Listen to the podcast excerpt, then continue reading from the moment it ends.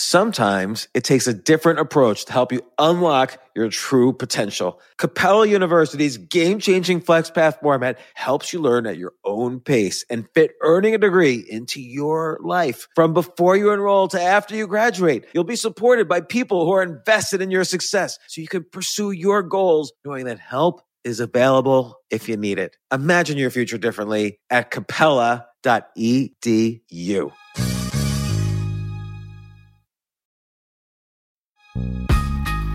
This isn't your average business podcast, and he's not your average host. This is the James Altucher Show. Today on the James Altucher Show. What does it mean when something that you had as a goal all of your life since childhood just crushed?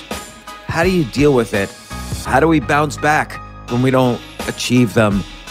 Such a great conversation with Brian Keating, super smart astrophysicist, came so close to winning the Nobel Prize, but wrote a book called Losing the Nobel Prize.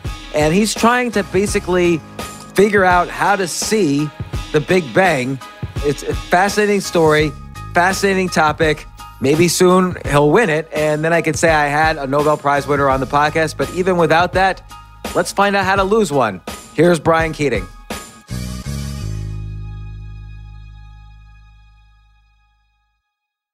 So happy to have on a super genius on the podcast. Maybe he'll disagree, maybe he won't. We'll find out. He's going to explain the entire universe to us.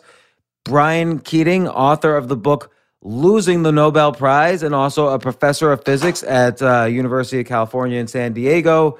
Brian, welcome to the show. Yeah, James, it's uh, it's only taken me about five years to get on. Thank you so much. Actually, it took you 25 years of work trying to figure out how the universe works. And that's to the point where you hit the edge of our understanding of what the universe is, to the point where you almost, I'm going to say it, you maybe almost won the Nobel Prize, or you could have. What does that mean, actually? Yeah, so the Nobel Prize, of course, is the uh, most famous ma- prize or award of any kind in history. Uh, I noted that recently uh, there was a petition signed by 77 Nobel Prize winners advocating you know that that the president do this or that with respect to some policy on COVID. And I was thinking, you know, why not? What what if they get to like 76 and they say no it's not enough. We need we need one more. We need 77 nobel prize winners. And I, you know part of it's because it's it has such a you know a superlative quality to it. There's really nothing else that comes close to the nobel prize. So it's it's very much at least it was for me almost like an idol or something i pursued for much of my early career as a scientist and to, in order to win it, I knew I had to do something uh, that would be a spectacular breakthrough. They don't just give them away down, you know, at the local uh, supermarket.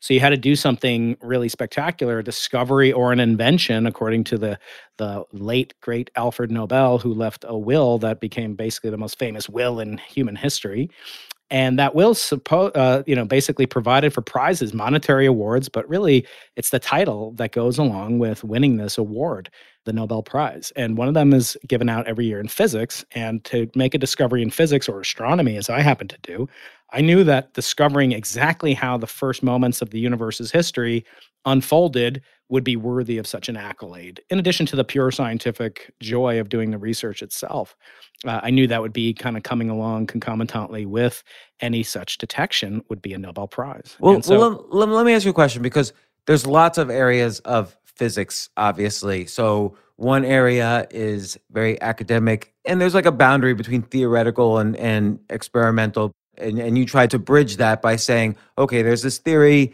of how the Big Bang happened and what happened in the microseconds, nanoseconds afterwards, and, and you built these telescopes to look at the cosmic background radiation to maybe see something no one else has seen about what happened in those first seconds. But also, there are other areas of physics. Like one can argue that, oh, any innovations in quantum computing might be worthy of a physics Nobel Prize, or studies on nuclear fusion, or maybe studies in quantum mechanics and string theory might be worthy of a Nobel Prize. It sort of seems like what's the flavor of the month or the flavor of the year that determines which what's exciting and what's not to whoever judges the Nobel Prize.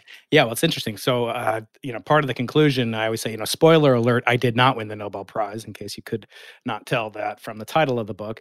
Uh, but uh, later, after basically my hopes went up literally in dust, I became uh, requested to be a nominator of the Nobel Prize that, you know, arguably myself or my teammates could have won. So it's kind of like, um, you know, James, uh, I'm, I'm flattered to be on your podcast. Uh, it's not like I've been trying to get on for five years, but can you, you know, can you introduce me to Terry Gross? You know, I'd rather. it became like, yeah, a, a little bit humiliating that I was asked to nominate the winners of the prize I could have gotten, and in the instructions that I received uh, from the Nobel Committee in Sweden was a set of criteria to use in order to determine if something was legitimately deserving of the Nobel Prize.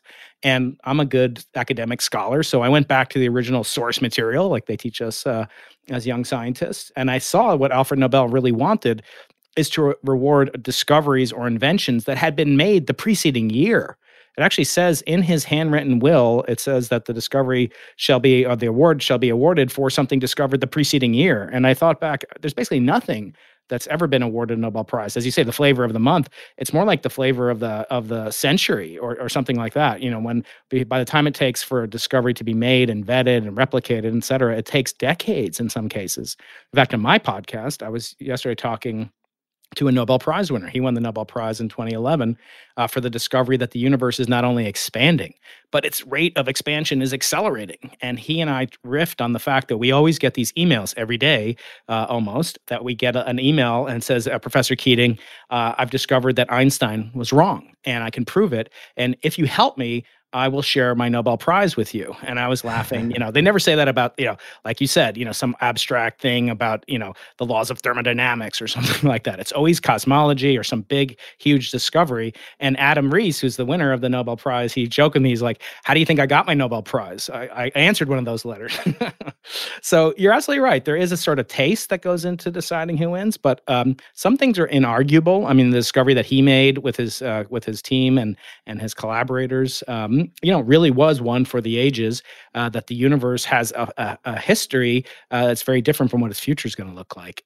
So you're right. It's a matter of taste, and all matters of taste are subjective, right? So a lot of it comes down to other forces that tend to break the tie and who gets actually the award of society's most superlative honor. But I, I guess though, you know, even though I called it flavor of the month, you know, understanding how the universe began, starting with the Big Bang, what the universe looks like, what are the properties of this world that we live in.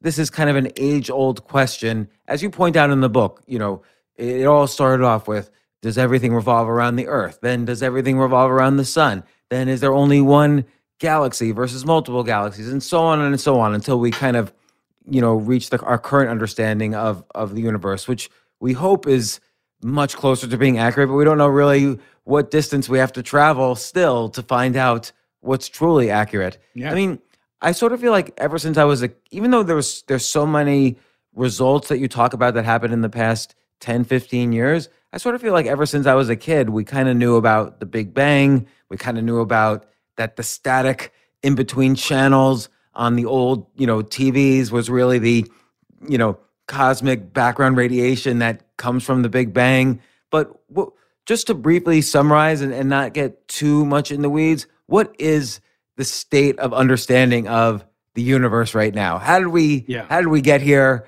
and where are we So everything you said, you know, is is accurate. I agree with it, but it also has a sort of time translation symmetry to it in that a person, you know, James Altucher on the radio in 1920 or 1930 or whatever, uh, could have been saying the exact same thing. I think we've evolved. We've had a great understanding, and and really the what what happens in science, and you probably noticed in the book, uh, scientists discover some phenomenon, uh, and then they probe it a little bit. Then there's something they don't understand about it, and then they propose a new theory that explains the lacunae and deficiencies in the previous one, and then they find deficiencies in that, and so on and so on and so on.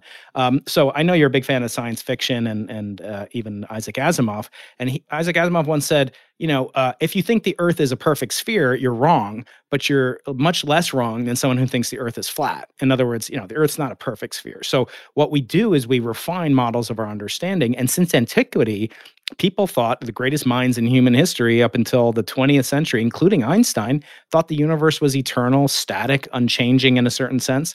So much so that Einstein in the 19 uh, teens or so, about a, almost 100 years ago exactly, proposed this term in his equations that really wrecked them in a certain sense by adding a term that uh, counteracted the fact that the universe should be expanding and he basically added a term that that stopped the expansion or contraction of the universe in order to do so and this is called this vacuum energy or dark energy which would later be discovered by my friend adam riess uh, so uh, for thousands of years people thought the universe was static and unchanging. Then an astronomer named edwin hubble in the 1920s discovered that uh, not only were other galaxies uh, harboring billions of stars like our own Milky Way galaxy, and not only are there billions and billions of galaxies, but almost with the exception of about five or 10 galaxies, every single one of them is moving away from the Earth and that's either a sign you know that we need to change our cosmic deodorant or there's something fundamental that we didn't understand about the universe namely that as opposed to what you might think right if you throw a ball up in the air it comes down because of the attraction of the earth's gravitational field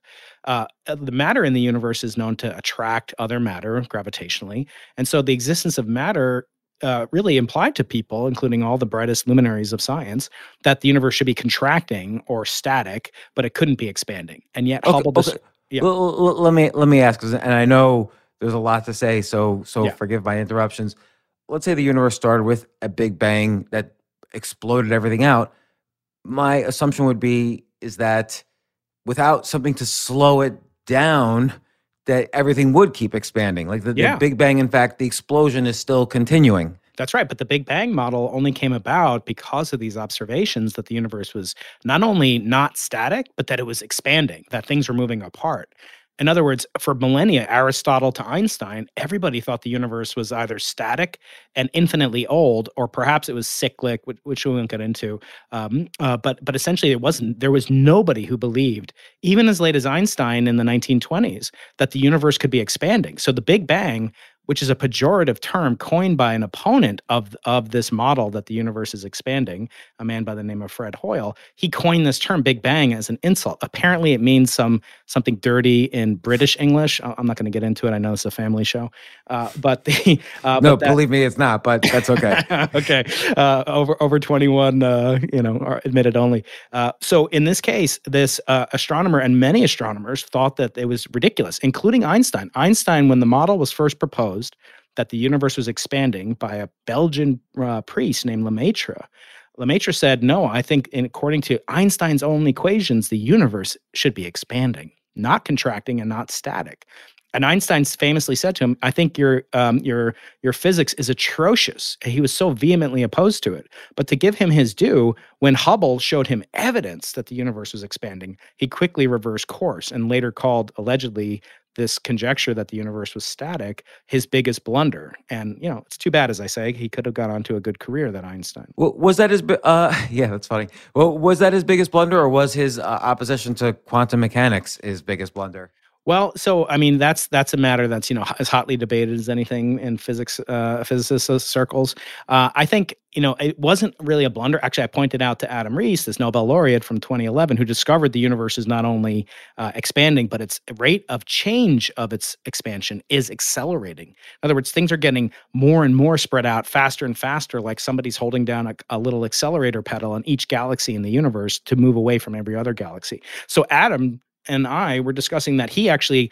Uh, and I think that Einstein's greatest blunder was saying that his greatest blunder was this mistake because it actually turned out to be true. He was right. The old man was right.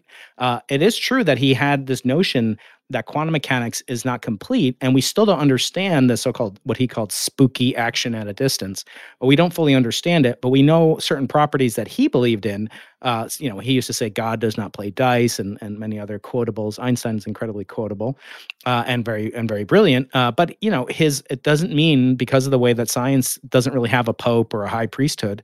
Um, besides maybe Nobel laureates, uh, but but besides that, uh, you know, that he was wrong, and he could admit when he was wrong. At least in the case of this cosmic constant that he proposed to fix a bug in his equations that later turned out to be a great feature. So, so okay, so uh, you know, Hubble discovered that the galaxies are moving further apart, not just from Earth, but from each other. So Mhm. it's like, so uh, correct me if I'm wrong.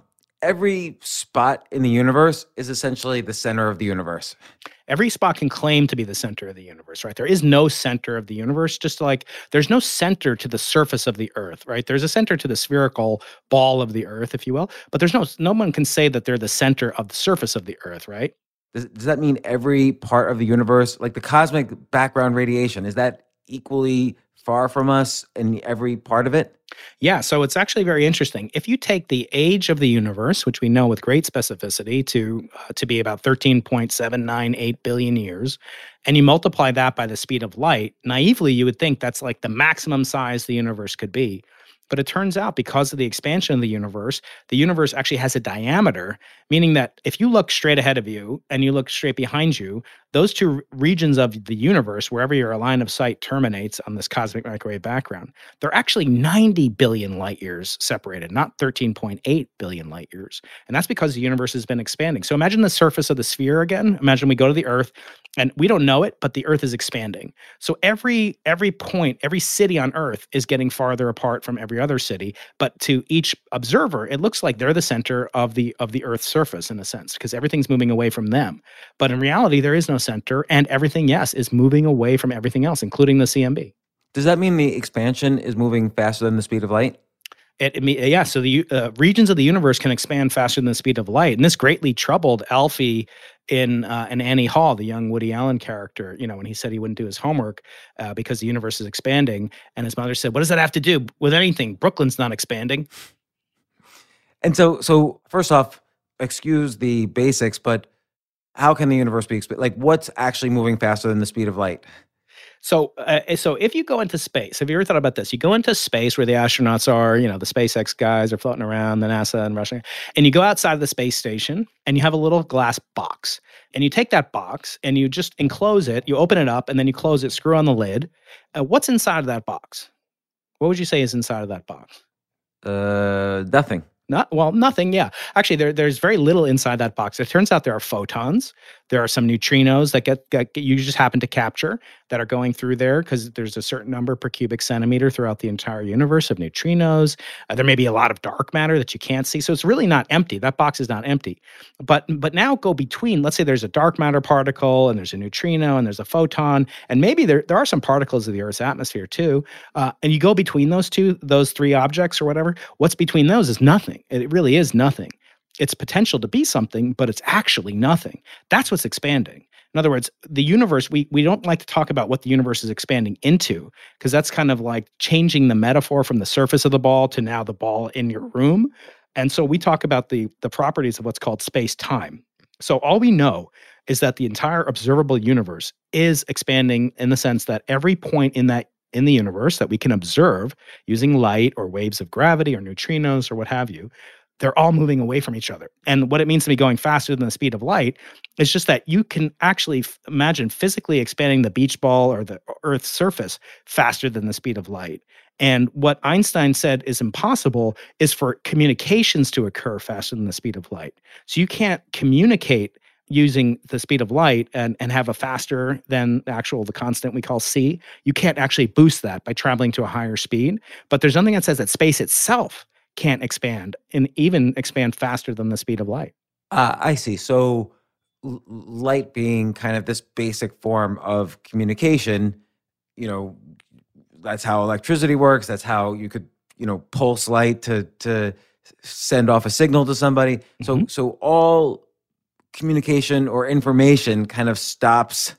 You know, can't go faster than the speed of light, but other things can as long as they're not expected to communicate with each other. Right yeah that's the information flow if you will is is is precluded from traveling faster than that speed. I mean you can do things that go faster than the speed of light right now so if you take like a uh, in your doorway, so you have a doorway there, and you take a piece of cardboard, just a square piece of cardboard, tilt it at an angle, and just kind of slide the piece of cardboard left and right.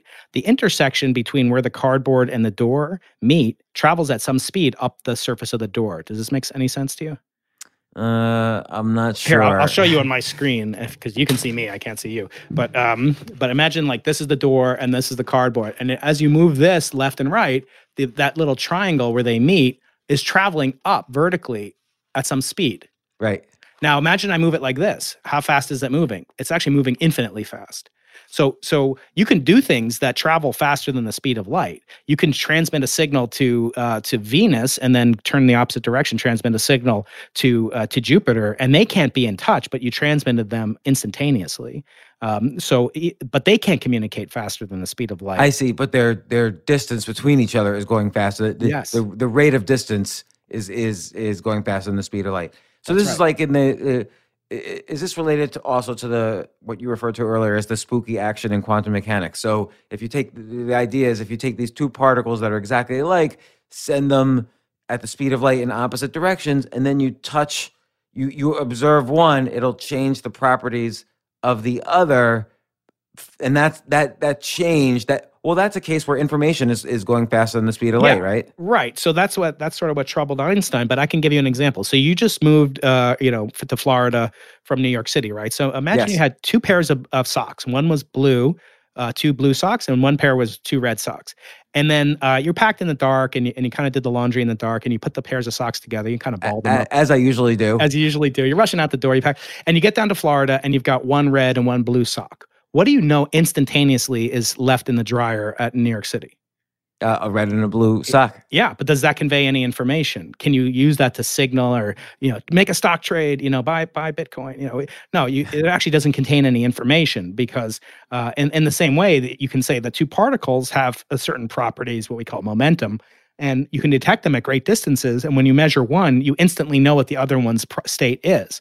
But that doesn't mean that you can use that fact to communicate something to the original particle across the universe, separated by more than the light travel time between those two locations. So information is what is conserved. And yeah, so to answer your question, it is related, but it's more that that example might highlight the problems with with with traveling or trying to transmit information faster than the speed of light. So, so we're, we're, trust me, we're narrowing in on the topic of your book, losing the Nobel Prize. I'm just setting the the basic scientific outline of this. So, so one question I have is, you say the the outer fringes of this expansion, this the cosmic background radiation is 98 billion light years away, which is amazing considering you know the universe is 13.8 billion years old. But that this is sort of proof that we've been expanding at a faster rate than the speed of light. How do we know? How do we measure that it's 98 billion light years away? Yeah, so that's a good question. So it's not 98 billion light years away from from us. Uh, the, the maximum distance between two points in the universe, sort of the diameter of the universe, is about 90 billion light years, um, which is still much greater than the distance times uh, the time, uh, the age of the universe times the speed of light. So that would give you naively let's call it 14 billion years to keep the math simple. Uh, and so actually the, the radius of the un- observable universe about 45 billion years. So call that three times the actual age of the universe times the speed of light. So it's exactly like um, uh, when you observe that, you you can look in one region of the universe and you look in a direction, say you look completely north along your horizon, northern horizon. Your eyes are using a microwave telescope, not your eyes. And then you turn around, look south, at another spot on this background radiation, those two regions are 90 billion light years apart from one another. And yet they have almost exactly the same properties. It's as if there's a huge cosmic conspiracy that said, you know, when when James gets to be this age at this time, you know, set your thermometer, for example, to read this exact value, 2.726 degrees above absolute zero and and the other way and the other guy on the other side of the universe does the exact same thing. That's a pretty you know hard conspiracy to arrange you know one that has to be maintained for for literally billions of years and across billions of light years. So to avoid that physicists came up with this idea called inflation. And inflation basically says that actually the universe is expanded much much faster than we thought at very, very early times. You mentioned this in the first nanosecond. It's actually like a nano, nano, nano, nano. Uh, it's actually a billionth of a billionth of a billionth of a billionth of a second. The hypothesis of inflation says that no, the universe underwent this expansion at 10 to the minus 36th of a second that was going faster than the speed of light, such that by the time we observe it 14 billion years later, the universe will appear to be in perfect equilibrium in all these different directions that we look. So we we use these telescopes called microwave um, microwave radiometers or microwave telescopes. They're kind of like satellite dishes, and we use those to measure the density, the temperature, different properties of the different regions in the universe. Which by without the existence of this ultra rapid inflationary expansion could never look the way that they do. And yet they do. And so it's a lacuna in the Big Bang model. It's a it's a failing of the ordinary, regular, standard Big Bang model. But how can we like like when we look at the sun, Mhm. we don't we, we see the sun how it looked eight minutes ago, right? Because Yes. it takes eight minutes for the sun's light to hit the earth. So when I look outside right now and I see the sun, it's not actually what the sun looks like right now. Don't I'm do seeing- that. Uh, I have to. I'm an astronomer. I could get people in trouble. Do not. This is not an astronomer Right. telling people to look at the sun. This is James. I'm wearing my sun my thick sunglasses and but I'm seeing kind of I'm looking into the past. Yes. But if I look at the cosmic background radiation, which is let's say 40 billion light years away, 40 billion years ago there was nothing. There was there was no big there was no universe. It was prior to the Big Bang. Yeah. So what am I actually why how can I see something 40 billion light years away if there was nothing 40 billion years ago? well so again it's it the age of the universe is is not changing it's not bigger than than scientists think in other words the age of the universe uh, is the one quantity that we're going to say we know and we know it from many different aspects of uh, astrophysics and other other aspects of science it, which is the 13.8 billion year number. Now the question is how can something get so far away? I mean would that really be a question to you? Let's say i say james i've got this thing. It travels 10 times the speed of light and so it's uh, I said I let I set it off a year ago, and now it's ten light years away from you. You'd say, no, I don't know how you did that, but but assuming you could make something travel faster than the speed of light, there would be no uh, difference. But you wouldn't say um, that thing is ten years uh, old. You would say it's one year old, but it's been traveling at ten times the speed of light. Does that make sense? I guess so. So, so what you're saying is the the in this case the information of of what happened 13.8 billion years ago happens to be 40 billion light years away, but because Exactly. it, because that whatever it is, it whatever radiation it is uh, that's out there, it's coming back to us faster than the speed of light. I mean, at least its information is coming back to us faster than the speed not, of light. not really. No, what, what I'm saying is that this the the patch of matter, the region of the universe, that volume of matter, which is basically this primordial soup of of heat and protons and neutrons and croutons. No, there are no croutons back then, but there were protons and neutrons, electrons, etc. That's what we call the primordial plasma or the primordial soup. Whatever launched that particular f- uh, beam of light that you're detecting now, that object is now moving away faster than the speed of light. But when it was when it emitted it, we were closer to it than we are now by this factor of you know whatever uh, three or so compared to the speed of light. So in other words, we were within what's called the horizon of that particular object or that region of space that emitted the light that you now see. So somebody shot a, a laser beam at us, if you like, uh, and we were close enough where we are now. But the person holding the laser pointer, he or she is now 40, uh, 45 billion light years away from us. So how do we know that there's some things that aren't even further that Yes. you know we don't good, have yeah. the ability to see?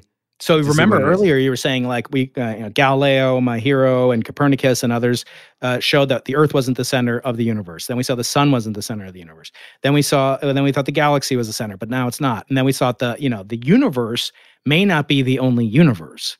Even the observable universe may not be all that exists. In other words, there may be something 91 billion light years away from us that we just in a billion years, or there could be something that's 90 billion plus one light year away from us and we'll find out about that next year. Just, just speaking very loosely. So you're absolutely right. We don't know what lies beyond what's called the horizon. So the CMB, this light, is the oldest light in the universe. It turns out that came from a period of time when the universe is about 380,000 years old. That's when hydrogen was formed out of protons and electrons. And that light um, uh, is not necessarily the farthest back we can detect. And that was the motivation to, to build this BICEP experiment which I describe in the book, uh, that was to use waves of gravity to detect the properties of the earlier universe. So you can't go farther back using light than the CMB horizon because basically we're, de- we're describing what's called a plasma, as I said before. So you're right. There could be something just beyond us that we just haven't seen, and that will be coming into view as time goes on, roughly proportional to this expansion factor times the age of the universe. Well, also, could it be the case that you know you, you mentioned this radiation, this plasma soup started around 383,000 years after the Big Bang, because Yes. that's when I guess subatomic particles were able to merge into themselves and form these protons, electrons that created this primordial soup. Could it be the case that there's some waves that occurred right at the Big Bang that don't really exist anymore, but and we haven't learned how to detect them, but they're the ones out there beyond the the cosmic radiation. Yeah, so it's exactly right. So the reason that we use this um, the cosmic microwave background is because it acts as a very very good thermometer. You ever see these CSI shows where the paramedics show up and they the first thing they do when they see an unfortunate soul who's no longer with us is they put a thermometer and they measure his temperature. Why do they do that? Do you know why they do that? Or they actually do this? Well, to see how long they've been dead. Yeah. So how do you, how does that work? It works by the fact that the that the human body is mostly water, and water cools at a certain rate. So if the room and the, is not at ninety eight point six degrees Fahrenheit, uh, the body will get to a different temperature than the room, according to a very very accurately known equation in thermodynamics uh, that describes how water and body material cools off or warms up.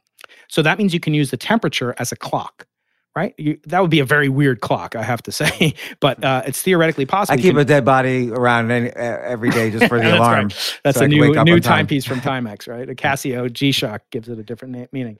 Um, in this case, we we use the temperature not of a body but of hydrogen. We know very accurately in my lab I can take hydrogen atomic hydrogen gas, which is just a proton and an electron, and I can ionize it by heating it up. Basically, just heat it up. Eventually, the proton and electron will break apart because there's too much energy to keep them bound together electrically, and they will kind of circulate in what's called a plasma. Turns out plasmas are completely opaque. So you can't see through a plasma using radio waves or light. And, and in fact, you know that because if you look at a mirror, you can't see through a mirror. And that's because the electrons in the silver, the aluminum in a mirror are very much like a plasma. So they don't allow you to see through into the next room what's behind the mirror because they basically absorb and emit exactly the photons or the light particles that would otherwise be used to peer into the other room, if you will. But if I found if I found waves though that were potentially thinner than light rays, I would be able like like maybe I don't know maybe X rays I could see beyond the mirror. It turns out you're you're I like the way you're thinking, but you can't use light of any so when I say light, I mean anything in what's called the electromagnetic spectrum, going from radio waves all the way up to X-rays and gamma rays. But that doesn't that's not the only type of radiation. There's another type of radiation called gravitational radiation. These are waves of gravity. You can almost think about them like sound waves. So again, going to your room, you go into your bathroom, you want to know what Robin's doing on the other side of the wall. You've got this mirror, you can't see through it, but if she like lights off a firecracker or something, you can hear it, right? That's using a different type of radiation, in that case, sound waves, to detect what happened farther away from you in space, which means earlier in time, right? She would have had to, you know, clap her hands or set off a firecracker a couple of nanoseconds or milliseconds ago. And you will hear that even if you don't see it. And that's exactly what we set out to do with the BICEP experiment. We knew we couldn't see, we couldn't use um, higher frequency waves, as you call them, skinnier waves. We couldn't use ultraviolet light. We couldn't use um, uh, X rays or gamma rays, but we could potentially use waves of gravity to hear what the actual Big Bang sounded like in a certain sense. Again, this is a change in time of 380,000 years, which out of 14 billion years doesn't sound like that much. But a lot happened in those first trillions of seconds after the initial creation, perhaps, of the entire universe. And so yeah, so so could like you said, it's it's sort of just a blip in time beyond the cosmic radiation where the gravitational waves that were emitted in the Big Bang um, started coming out. Are, it seems like it would be trivial to if you had a way to measure gravitational waves, which I don't know how you do that, but that's the whole point of your your quest. Uh, if you had a way to do that, isn't that just a small little notch to say, okay, now we're just going to go a little, a tiny percentage beyond, a fraction of a percent beyond the cosmic radiation and see what was going on? Yeah. So in in, in big terms, is exactly what we set out to do. Except we now Where's have my Nobel Prize? It's coming. Well, I mean, that was a- just, we've been recording for t- 20 minutes and I'm already up to speed, so to speak. I should have sent you one. No pun intended. I, I've got I've got one. I've got one made of chocolate for you. I'll send it to you next time. Um, so exactly, that's that's what we set out to do with this BICEP instrument. So BICEP was a radiation detector, but it was detecting, looking for the signals of gravity imprinted on the microwave background light. So it's it's kind of strange to think about. Like normally, let's say you're trying to ex- record an explosion. Like we're thinking think very loosely of the Big Bang as a sort of explosion. It's not technically perfectly correct. But now imagine you're going to use it. Um, you're going to use all you have from your from your stock room is a piece of film, photographic film. So you could do that by uh, in a couple different ways, right? You could use the light from the explosion to detect the the the flash of the explosion itself, and thereby prove that the that this big bang occurred. Or what about you know if you moved even closer uh, to the explosion, the film itself would blow up, right? it's not a great way to, to design an experiment. You might not get a get a second opportunity at it. But there's uh, what I'm pointing out. There's more than one way to get after this particular problem. What we realized is that we couldn't capture the light using uh, using uh, the technology that we have to to use electromagnetic radiation but we could detect the explosive sound waves, if you will, by using the only tool that we have, which is the oldest light in the universe, which is the cosmic microwave background. We used the light from the explosion as a detector. And on that light were encoded patterns, we hoped, of early waves of gravity, which could only come about if the Big Bang unfolded during this process called inflation. Does does the gravity leave a mark? any type of uh, gravitation. So right now, if you're, you know, if you're walking down, I don't know where you are, but you're walking down the street in Florida and you shake your fist back and forth, you are generating waves of gravity. All you need to generate waves of gravity is a certain amount of matter, and you have to put that matter in a certain type of accelerated motion. And so the acceleration is going back and forth. And it's exactly how you create waves of light. You take an electric charge and you shake it back and forth. And that's how uh, that's how electromagnetic antennas work and that's how laser all sorts of things can can be thought of in this way. And so you need accelerating matter you need the more matter the better the more explosive the acceleration the better and now you can see where i'm getting the biggest most explosive amount of uh, acceleration that ever took place was this period of inflation. And on also to boot all the matter in the universe your whole body whatever protons are in your body that were originally formed out of quarks and heat that was all present in the early part of the Big Bang, all the black holes in the universe, all the galaxies, the sun, the materials that went into it, all the matter in the universe was there and accelerated over a time period of a trillionth of a trillionth of a trillionth of a second. So it had all the ingredients to make for a source of waves of gravity that we could detect. And that's what we set out to do from the bottom of the planet.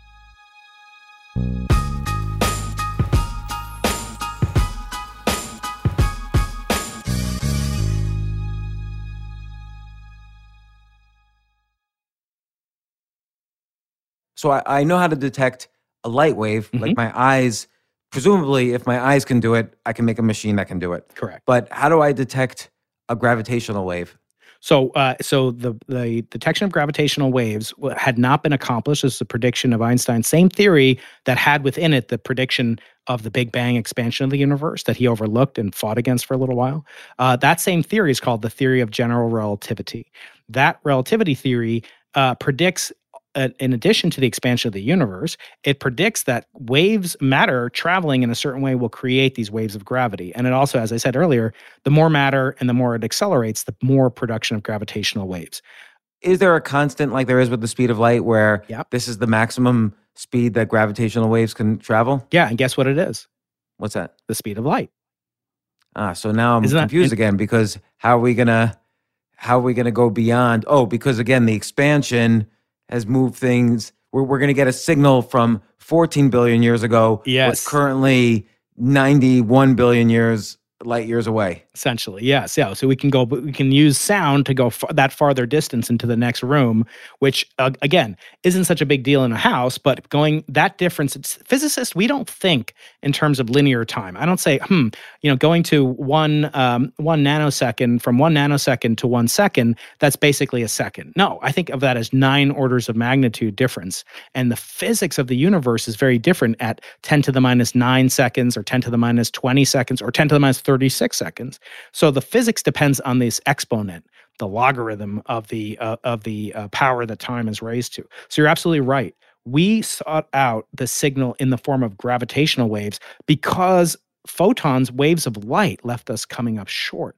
We can't get back in time early enough using waves of light, but we could with waves of gravity. So you ask the question how do you detect waves of gravity?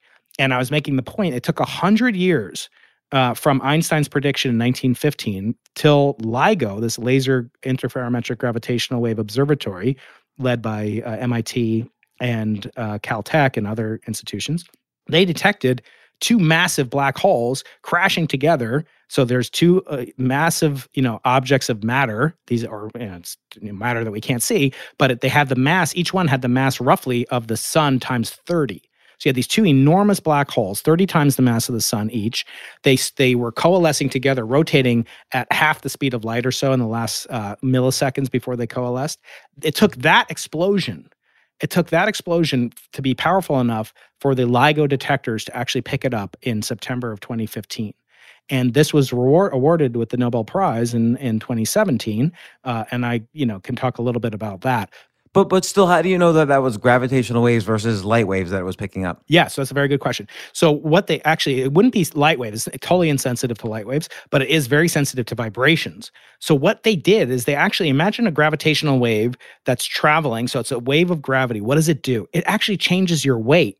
So you would perceive it as traveling. Let's say it was traveling from uh, from Florida to California, where I am right now, um, and you're standing on a scale in Florida. If a gravitational wave came from a direction along the line from San Diego to Florida, if you think about there's a black hole that explodes or coalesces with another black hole in that direction from San Diego to Florida, and you're standing on a scale, you will feel that tremor you will feel your weight change. It'll get it'll get alternatively alternately lighter and heavier. So you look at the scale. Why am I getting so heavy? Except you're only going up by you know the atomic mass, or you know uh, uh, it's a very tiny distortion of your or increase or decrease in your mass. Um, and what physicists realize is that you could use that the change in the weight of, of an object or the change of position of the of objects to use it as a type of very sensitive scale. Uh, so so so if like for instance, if this gravitational event happened right above me, then and I'm on a scale, then I might seem lighter on the scale because it's pulling me upwards yeah potentially. And just like a wave, a half cycle later, now you'd feel heavier. So you'd and, and that change would happen according to what's called the frequency or the period of the gravitational wave. That depends on the properties of the black holes. But um, but exactly, your weight would alternate periodically, and then my weight in San Diego would start going up or down, which would be convenient for me because I've been on a diet. But but again, it's not going up or down that much, and so the fact and now I take the distance between Florida and and California and I divide that by the speed of light and if that's not exactly equal to the speed of light then this, we didn't detect a gravitational wave. You just, you know, ate too many, you know, pieces of sushi and, and I'm just, you know, they're totally uncorrelated. But if they're correlated with the exact time period that the speed of light uh, separates the two locations, so these teams had to build two different identical detectors.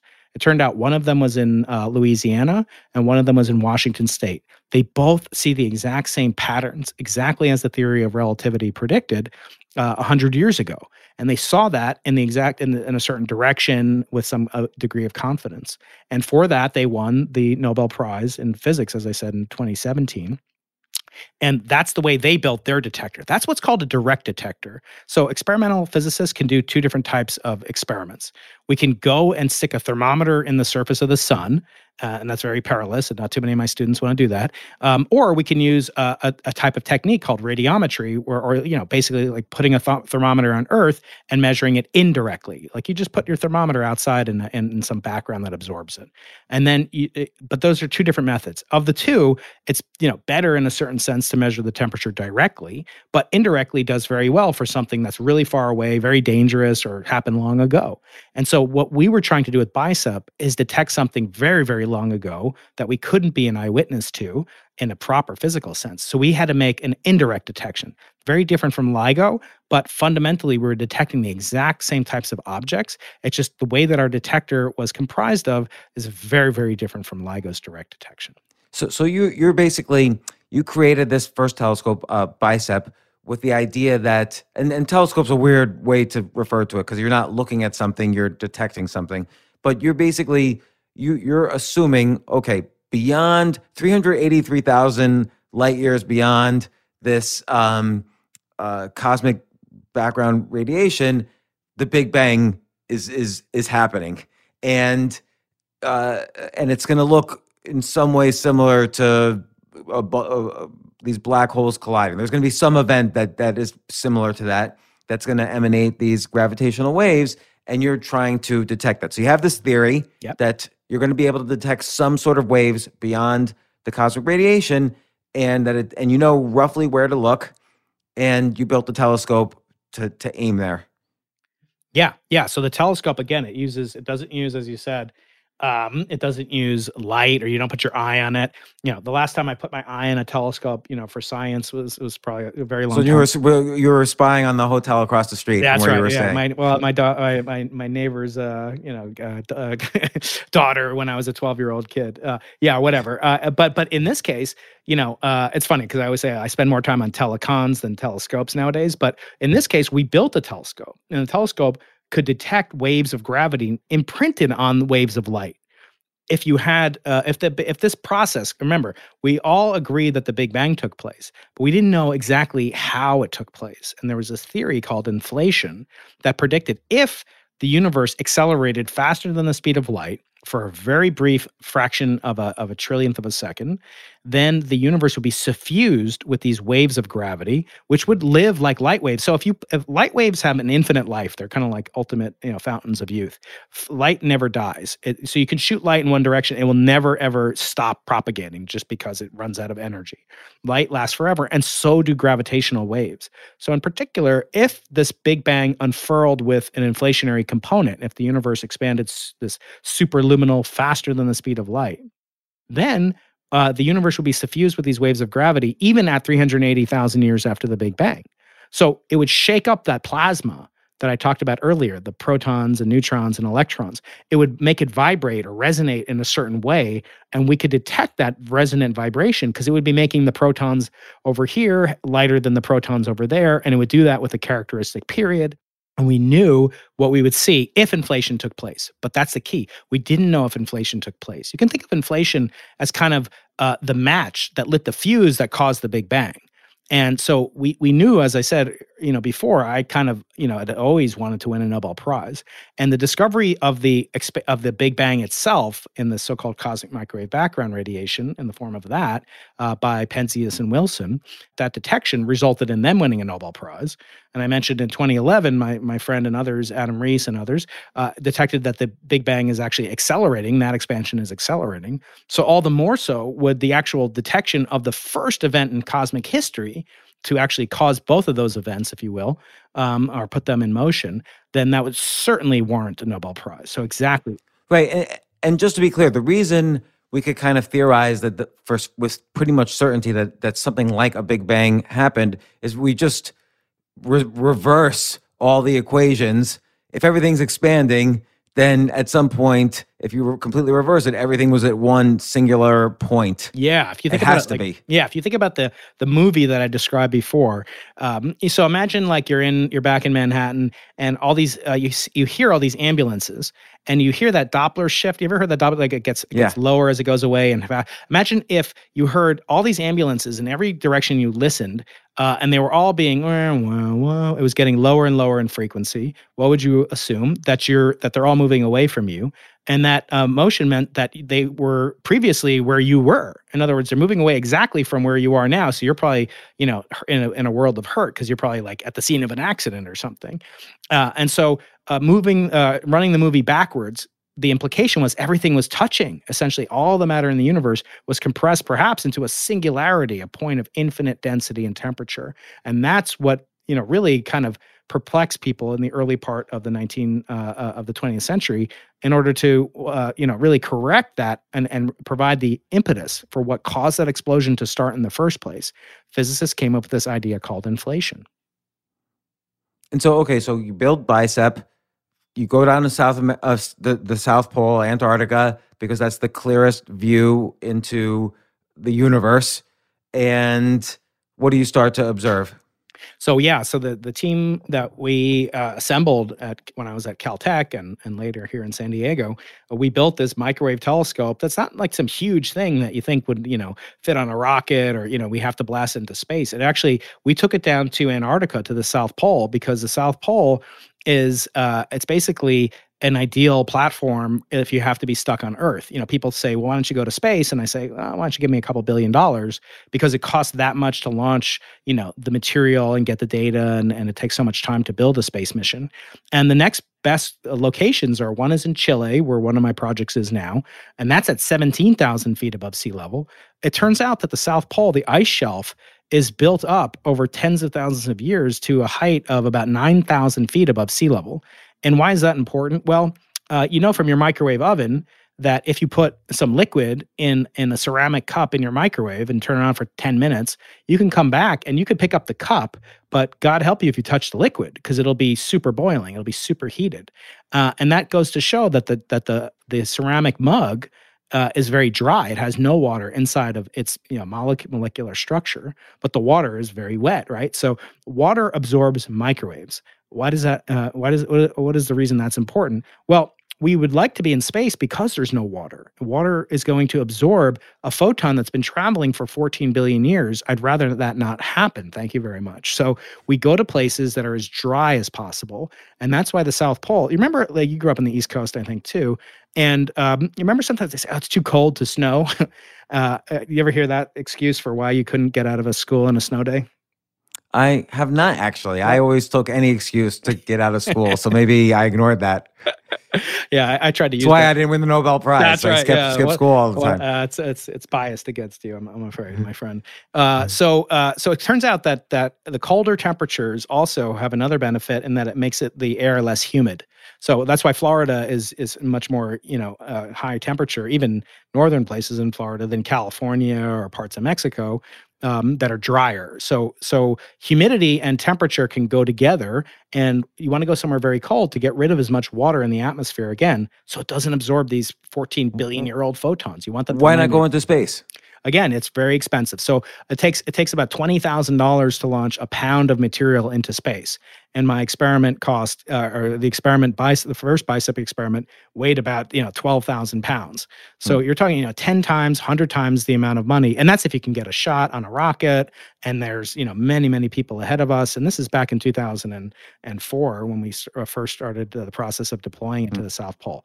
The South Pole is an amazing place. It really is you know, very close to ideal for observing the microwave fluctuations from the Big Bang. And people have done it there for decades, and, and, they do it both on on the ice itself, which, as I said, is you know, it's above about a third of the water vapor in the Earth's atmosphere. In Chile, we're above about half of it. So, you know, for a one hundredth of the cost to get you know fifty percent of the benefit, that's a pretty good you know alpha ratio, as you would say. Why can't you do it from anywhere and just take into account the you, you calculate how much water is in the way from from vapor and you know adjust accordingly. Well the you know the famous uh, physicist muhammad ali said you know your your hands can't hit what your eyes can't see. So in our case we can't measure the the the vibrations of gravitational wave energy if the photons never reach our telescope uh, mm. So it'd be like you know, uh, it would be like looking through the fog with a normal telescope, um, uh, optical telescope, and you wouldn't be able to see anything. And you're trying to look at some scene across the across the city or whatever. You just can't see it. it. That light is being absorbed, so it never makes it to your detectors to correct for the effects of the of the fog or the water vapor. Okay, so you're in the South Pole. You've got the BICEP telescope working, and you turn it on, and you're starting to get the cosmic you're starting to see the cosmic background radiation and the the potential effects of gravitational waves on it. Yeah so the team that we had had to be made up of a whole bunch of different uh, characters. So there had to be people that were very good at building the instrument designing the instrument um, you know, can, my role was, you know, conceiving it and fielding aspects of it, going down to the South Pole. Then there's a whole uh, challenge of getting the data back to North America, where we all were living and, and working on the analysis. Uh, some of that was done by what they call, you know, sneaker net, you know, where you take a hard disk out of a computer and put it in a in in the military plane that we all take down there, chauffeured by the Air National Guard of of uh, New York State and we take the data and then we have to crunch it on supercomputers and that takes years. So it takes it took several years just to get the data. In the meantime we realized that the original version that you know i had co-conceived and built uh, wasn't powerful enough to to really make a dent. It was the first telescope of its kind but it wouldn't it would need an upgrade to get to get to the ultimate limits that we were capable of achieving uh, from this location. And it would need more detectors it would need uh, more more you know sensitive detectors and it would need multiple frequencies. So it had all these upgrades that we needed to make in order to make an inarguable detection. Did, did that disappoint you after all this time working on it? That ugh, wasn't enough. Yeah, we got to start from scratch. It sort of does, but you know what's funny about scientists? Because you're never done as a scientist. As I said, you know, you you propose a model, you see that it's good on some things, but it has some flaws. Then you go and investigate the flaws. You find more flaws on top of the flaws on top of the flaws. Uh, it sort of it has this, you know, guaranteed unemployment for scientists. It's uh, it gives you the series of targets and, and refinements to make that really is, um, is is very interesting, and and and I think that's one of the benefits. So no, I wasn't disappointed in that. Um, you know, it's hard because the more you get your hopes up in science, the more likely you are to make mistakes and and and to do things out of a desire to have nature conform to what you think it should do. And so, uh, you know, we tried to avoid that. I wasn't great at it. and I learned a lot from the first BICEP experiment. And then we upgraded it and made something creatively called BICEP 2. And that experiment is the one that eventually uh, we came out with the evidence that we claimed was the first uh, evidence for this period of cosmic inflation.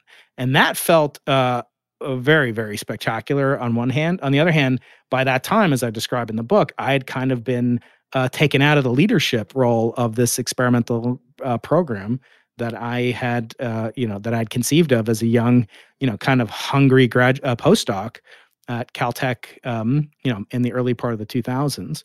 And so that part, you know, was much more, you know, kind of traumatizing to me than not detecting the signal. It was, you know, I never really expected it to work, and when it did, and then I wasn't as big a, a, a, you know a, a, role in the discovery announcement.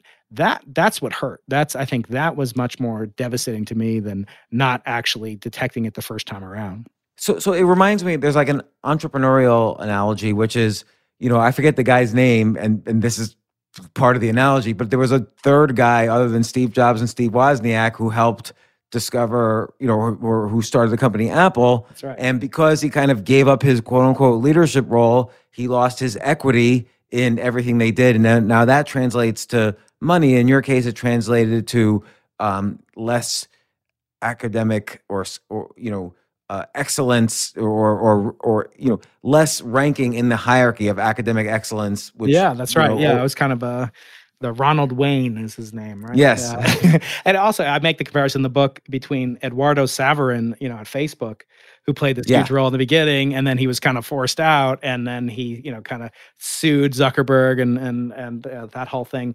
So describe describe what happened. Like, why did you get, you know, what? Because people i think when they look at when they look at entrepreneurship they could sort of see oh yeah this is why someone's forced out because other people want more money or whatever. But in in it's kind of surprising that the similar things of course ego happens everywhere but like what happened in in this situation? In this situation so i had created this experiment and a few things happened one was you know the most tragic of all which is that my postdoctoral advisor andrew lange um, world famous scientist, you know, perennial shortlist for the Nobel Prize. Um, he took his own life in in 2010, right after in January 2010, right after we had re- all returned from you know constructing this uh, secondary uh, successor to BICEP at the South Pole called BICEP 2, which would eventually make this claim detection. Um, and so he was kind of my, um, you know, he was a father figure to me. He was very, I make no secrets about it. Uh, we were extremely close personally um, and and professionally, and he really gave uh, gave me the the wings, the optimism to to go ahead and pursue this dream of building this experiment to go back to the beginning of time. And because he wasn't there by the time we made the announcement, we made the announcement that we had detected it years after deploying it, actually on on St. Patrick's Day of 2014 uh, we made this announcement. And um, the reason that I was given uh, for being uh, no longer included in the leadership um, cadre uh, was because I had also decided to start another experiment with a with a friend of mine. This experiment was called POLARBEAR, and uh, the leaders of the BICEP experiment that took over the leadership after Andrew Lange's um, uh, unfortunate passing, they decided that I was effectively competing with BICEP and I, you know, it, of course, it made me very furious because I had sired this experiment as I saw it. And like, and, did you have arguments with people? Did you was it did this keep you up oh, at yeah. night? Was oh, this? Yeah. Did this you see a therapist about it? Like, yeah, well, I did, but you know, I'm married to her, so it was easier. That's uh, good. Yeah. So in in in effect, when this when this all happened, it um it was it was brutal because I felt like you know I had a complicated role with, relationship with my father uh, as I describe in the book. Uh, and in fact, he was a great scientist, and I always wanted to kind of best him in a sense like uh, like kids sometimes want to do their father's a great athlete and and uh, they're you know a baseball player and you know you see him in the backyard and they're like wrestling and fighting or whatever we were kind of like that but when it came to science and i wanted to out- outdo him and i knew i could outdo him if i won the nobel prize and that was part of the motivation that i had uh, i have to say in all candor uh, was you know kind of I don't want to say venal, but that was, you know, it wasn't the highest angels of my nature to want to do this specifically to kind of outdo my my my father. But that was But part can, of it. can, I, can I ask, and you, you don't quite explain in the book, but it is kind of relevant. Why do you think Andrew, your your mentor, why do you think he took his own life? You know, I, I think about that all the time. Uh, it's so uh, such a devastating thing to me and to hundreds of people. This is a guy you look at him, he's like one of those guys that the handsome guy from, I mean, they're all probably handsome, but from Mad Men, you know, like I think his name is Hamm, Jon Hamm. He Yeah. he was like that. He was like good looking, scientist of the year in California, in the whole state of California, member of the National Academy of Sciences at age like 40, um, had everything going, beautiful family, a wife who would later go on to win the Nobel Prize herself in chemistry, Frances Arnold. Um, and I think he had he had he had some demons. I think you know he had I I remembered him you know going through different periods of being extremely high and, and then being extremely low and and feeling like you know I would do anything to, to get rid of the lows. I, I I did feel this fatherly attraction you know and and relationship to him and I know that he did for me. I mean he would give me marital advice and and uh, it was very it was a very very you know tender loving relationship in the best possible sense in academia and academia has this kind of structure almost parental like structure. Uh, no one would really know. I mean he did uh, uh, apparently leave a note uh, I, I don't under i've never seen it. I don't understand why he did it. Uh, there was a recent uh, suicide uh, in which at least in reports in the new york times a scientist i think his name is weitzman who lost the or in his mind he had lost the nobel prize in economics um, for theories related to climate change and um, and this uh, at least his friends were saying um, uh, his colleagues said that he thought he would win the 2018 Nobel Prize. It's actually not called the Nobel Prize in economics, but whatever. It's called the Nobel Memorial Prize in Economic Sciences, but it was not to be. The prize went to two other scientists at NYU and Yale, and uh, he was very upset about it. And they, you know, a- apparently this this could have played a role. I mean, again, I no one ever knows why somebody goes to those links, but it is incredibly competitive. You said like, well, people know in entrepreneurial situations, you know, who founded this and who founded that and and maybe it's less so like um, you know like this guy Wayne that we talked about a few minutes ago from Apple, uh, you know Ronald Wayne, you know like he didn't commit suicide. So I mean it's not like um, you know being let out of certain situations drives one to to to mental anguish. But I think academia is really not appreciated for how stressful it is. I mean, I, one thing I want to have you eventually on my podcast to talk about is the fact that you can't choose yourself in academia. It's it's basically like you have all these hurdles. You can't choose what undergraduate school you go to, what graduate school you go to. You can't choose what postdoc, what faculty. Like you have to go up this ladder. Then do you get tenure? Then do you get into this academy? Do you get this award? Do you get this grant proposal from the National Science Foundation? You can't choose yourself. And there's a lot of imposter syndrome and failure and rejection that takes place. And so someday I'd love to talk to you about that and, and how do you actually cope with such things. But there's all unlooked mental health issues in science. It's rampant in science.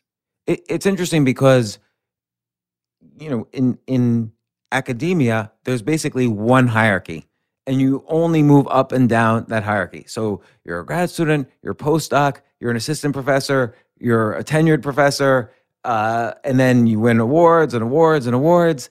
And at some point, if your goal is the Nobel Prize, the highest possible award, there's the issues of winning it, and then what do you do next? But let's say you don't win it, it's this extreme cortisol inducing rejection that just floods your system probably if Yeah. like for 30 years you've been you've been you've been powering yourself with dopamine that you think is going to lead to to the Nobel Prize and then all of that is stripped from you you have to be able to diversify hierarchies some way and you might not have the, the capability the muscle intact to do that Yeah, you know, it's funny. I was going to send this to you. I'll send it to you later. But one of the only explicit rules. So I make the case in my book um, that the Nobel Prize. So it's kind of a double entendre. The title. It's like how I lost the Nobel Prize, essentially, and uh, but also what aspects of the Nobel Prize we need to get rid of or get lost. And and one of them, you know, relates to these different restrictions on how many people can win it, how long ago can people win it if they're dead, if they died a day before, a month before, a year before the awards are given. But one of the rules, the only rule that they seem to have not changed over time, and imagine you rewrote a will and you found out that, ah, you know, Robin's going to change it or whatever, you know, like you wrote this will and like nobody listened to your will. What can you possibly do to rectify that? It's one of the greatest sins in in my religion, Judaism, um, you know, to not kind of respect the wishes of the dead because it's the only like mitzvah or good deed or whatever that you cannot repay. So it's purely selfless. But anyway, the Nobel rules, the only thing that they're explicitly clear about is that literally you cannot choose yourself. Hmm. So you can't nominate yourself. You cannot nominate yourself. Eh, it seems like also they, they obey the rule of you don't give it to a dead person.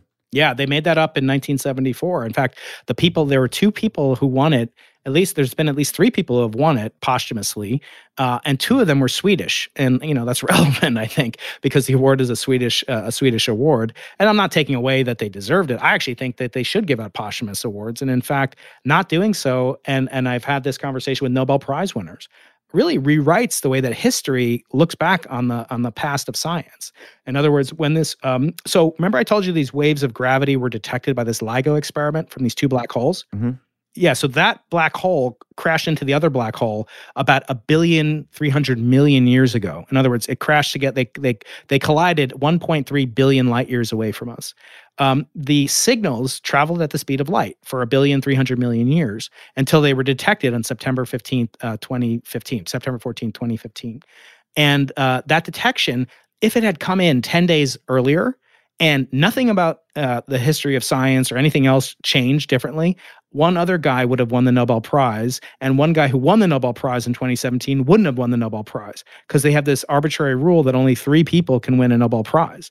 And uh, you know, I, am not saying that that played a role in my particular case. I do feel like um, it was always very conscious. I mean, we discussed different prize-winning papers and their titles of, of that won no, the Nobel Prize when we came up with how we're going to make this announcement and who made the announcement at Harvard. And it was no uh, accident that it was announced at Harvard. You know, Harvard's kind of perceived as like the gold standard for everything. And um, you know, I think you know by design this was meant, and there were Nobel Prize winners in the audience when we made this announcement. But I think the Nobel Prize has this pr- this property of, like Steve Jobs used to say, reality distortion. It, it kind of refracts reality and how science is done. And the sad thing is that even these Nobel Prize winners admit it and they agree to it uh, every single one i've talked to i always ask them you know what one thing would you change uh, about it? And they always say you know a couple different things but but they all seem to agree that it cannot it should not stay as it is and yet none of them reject it. You know none of them say ah, i'm going to turn it down the way that uh, I, I, think that um, uh, sartre rejected his and many people have rejected nobel prizes over the years but no one in physics and isn't that interesting? So so so what happened then? So so bicep 2 makes this discovery. Maybe describe just for in a few seconds the discovery like was it did they see the the big bang basically through their telescope? Yeah we saw these waves of gravity imprinted on the cosmic microwave background light. And so much so that you know on the day that we announced it the day after it was printed like above the fold in the new york times uh, you know that we had made this discovery that we had found you know the powerful force that drove the big bang that put the bang in the big bang so to speak did you see gravitational waves that emanated from what probably was the instant, the the the one, you know, nano, nano, nano, nanosecond mm-hmm. of the Big Bang? That's right. So this period of inflation can only operate for a limited period of time. And what's interesting about inflation is that its properties are related to other phenomena in physics that we understand very well, things like the Higgs boson and so forth. But unlike the Higgs boson, we don't have any direct evidence for its existence uh, because it happened 13.8 billion years ago. And there are some say who say it never happened. And the reason for that is that it makes predictions that to some people sound absolutely crazy. And these aren't like crackpots. These are some of the world's most eminent scientists who say that one of the predictions, if inflation was true, so I didn't say what we did with with Bicep 2 is we saw this pattern in this ancient light from the uh, evolution of the Big Bang called the cosmic microwave background radiation. That's the heat left over from the Big Bang, from the fusion of those first elements. Um, we saw that was imprinted with this twisting, curling pattern of microwaves called um, called B mode polarization or curl polarization. That's why I call the experiment BICEP. By the way, it's an acronym uh, for the muscle that does curling, but that's another story. And that instrument detected this pattern, which matched exactly the predictions that this uh, earlier period called inflation predicted. So we saw these waves of gravity, which was kind of like the smoke from a smoking gun. And then that from that, we inferred that the gun went off.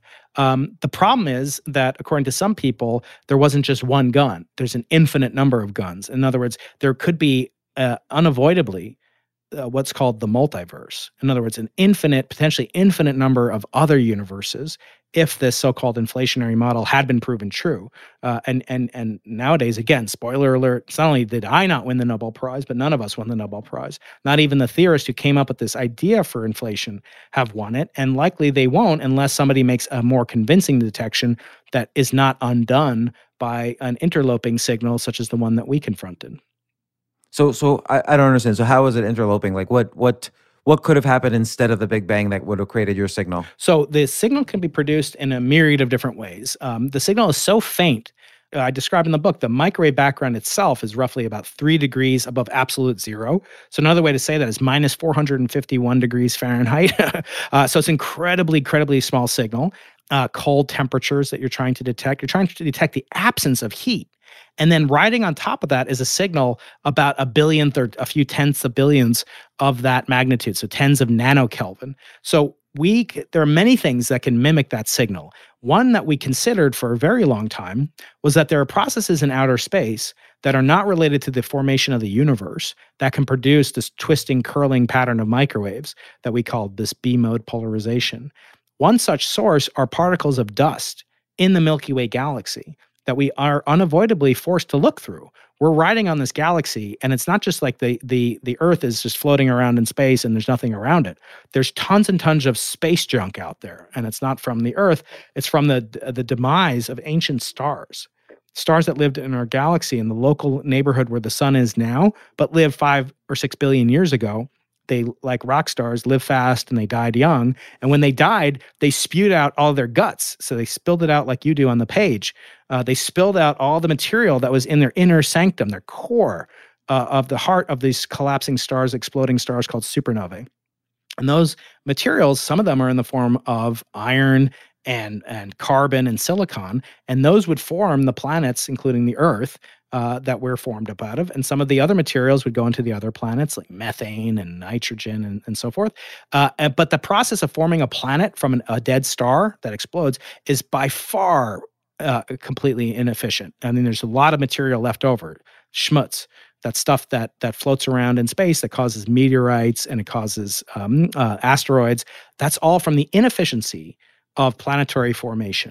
So the entire hmm. asteroid belt you know eh, that that eventually makes the meteors and the meteorites that that that you have those are really the debris the leftover detritus from a dead star. So on one hand it's good because if that started and blow up and pollute the so the you know local solar neighborhood we wouldn't be here talking about it. We literally have in our blood iron molecules and the hemoglobin molecules in our blood comes from a distant supernova. That's why carl sagan at your alma mater, uh, Cornell used to say that we are star stuff. We have this this star stuff flowing through our, our veins that owes itself to the ex- demise of an ancient star. So thank God on one hand, or thank Zeus or whoever you like.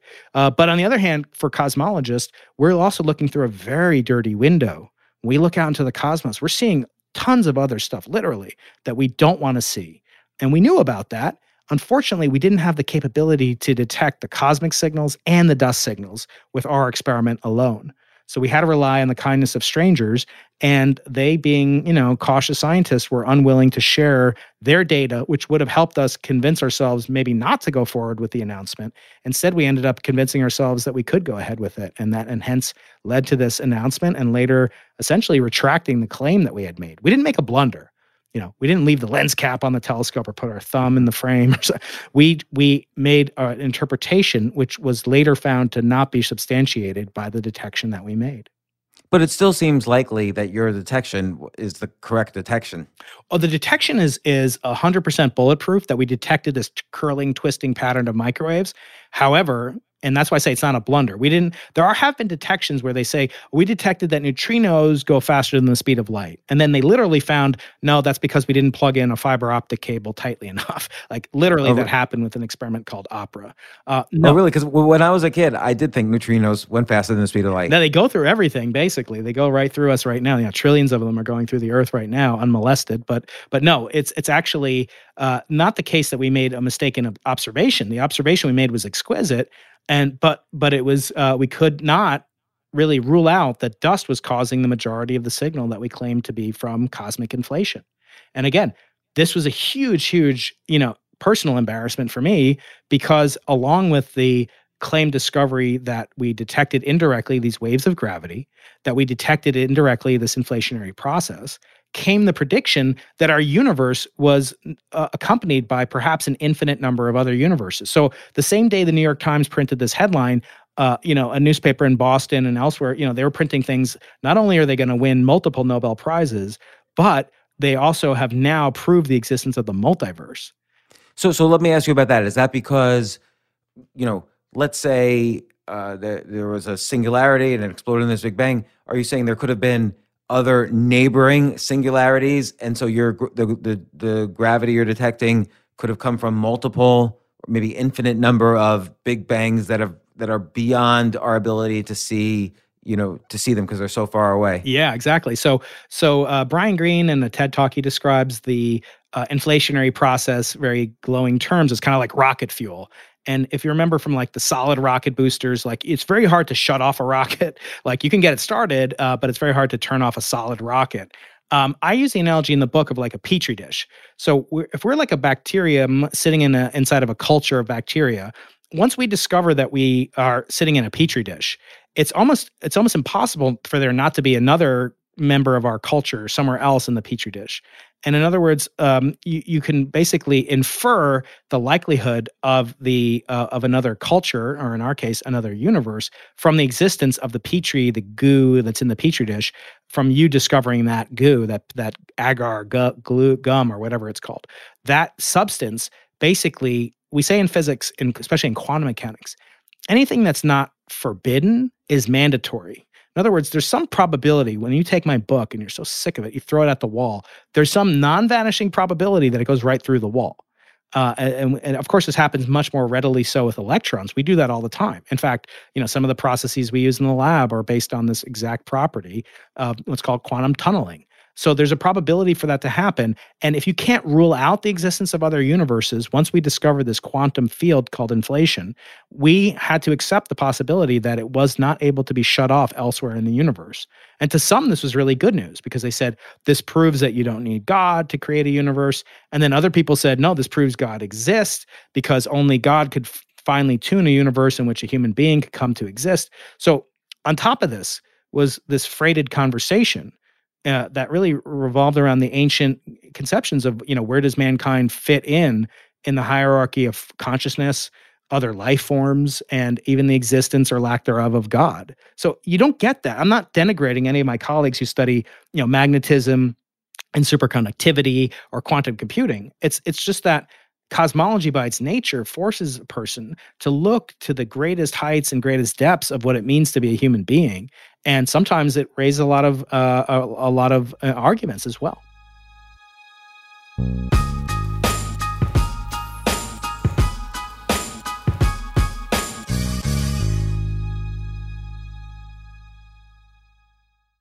Once again i want to recommend my good friend Jordan Harbinger's podcast, The Jordan Harbinger Show. All the time, people say, Hey, other than your show, what other podcast would you recommend I listen to? And I just love listening to The Jordan Harbinger Show. He's a good interviewer. I learn while I'm listening to his podcast. Jordan, uh, thanks for coming on the show. Recently, you had on Bill Nye. He talked about denying science, you know, science deniers, and he also talked about radical curiosity. What's radical curiosity? Yeah, radical curiosity. It, it's actually not that radical if you're a kid, right? It's it's looking at things with fresh eyes. And Neil deGrasse Tyson talked about this on the show as well, where a lot of times our assumptions as adults, assumptions that have actually done pretty well for us, you know, to get us through our lives, they inhibit curiosity. And and this is a good topic for you and your listeners as well, because I know, you know, from hanging out, you and I are pretty curious, probably more so than most adults are at our age, uh, 40 plus, whatever, however old we are now.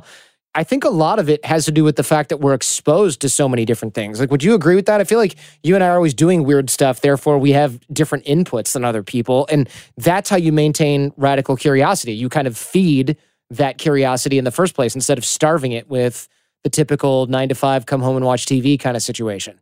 I totally agree. I think, you know, basically life is almost like this laboratory. Mm-hmm. And rather than spend the so-called 10,000 hours to get great at something. I love the idea of learning through experiments, which Bill Nye, that's his whole message really.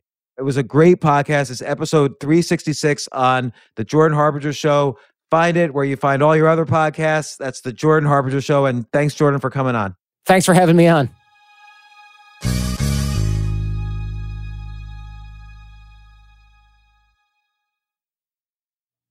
So, you know, you were trying to detect these gravitational waves.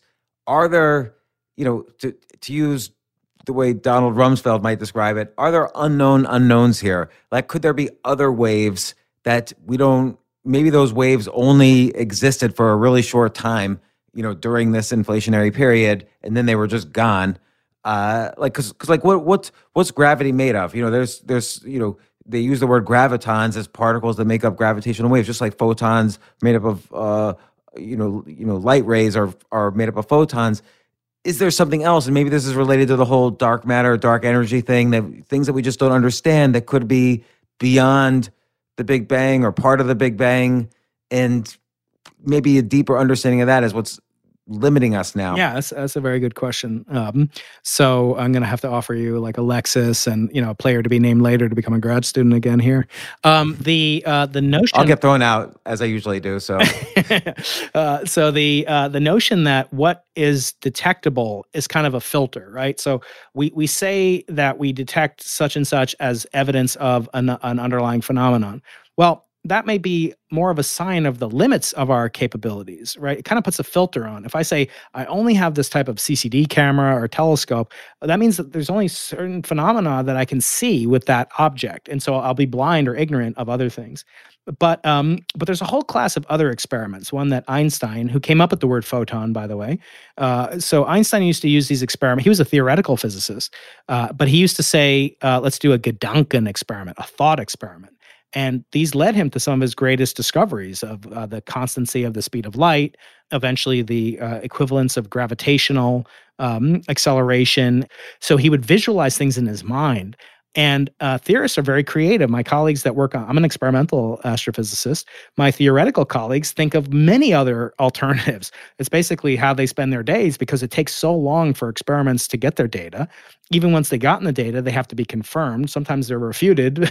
and so the process of actually um, the input on the you know kind of left side is so slow compared to the output that actually they they have to come up with theories and ideas to test even if you know no one's ever going to test them. So yes to answer your question there are many other alternatives that could explain or could produce signals that we can see including detections of things like dark matter but even more exotic than that even detecting the presence of of extra dimensions. In other words, that the four dimensions of space and time, three space, one time, that's not all that there is. There might be as many as 10 dimensions or even more uh, in different abstract spaces. And physicists look at that as a way to possibly explain both phenomena that we do understand, such as uh, the existence of, of gravity, as you mentioned, but also phenomena that we don't understand, such as the existence of dark energy and dark matter, about which we know basically next to nothing and and that's like 97% of the universe right Yeah. dark matter plus dark energy and we just know nothing about it That's right. Yeah, there's not even like theories about it there are theories. There are uh, no. You can't. You can't prevent a theorist from coming up with a theory. Uh, the question is, are they good theories? Are they? So, what makes a good theory? By the way, I, I should say this. Um, what is the test of an idea? Um, many people think it's whether or not not that you can detect it, but that you can prove it wrong. So this is a, a, kind of a, a, a test that was devised by a philosopher um, and a logician named Karl Popper in the in the 1930s or so. He wanted to prove that things like psychoanalysis and astrology were really bunk and that they were total nonsense.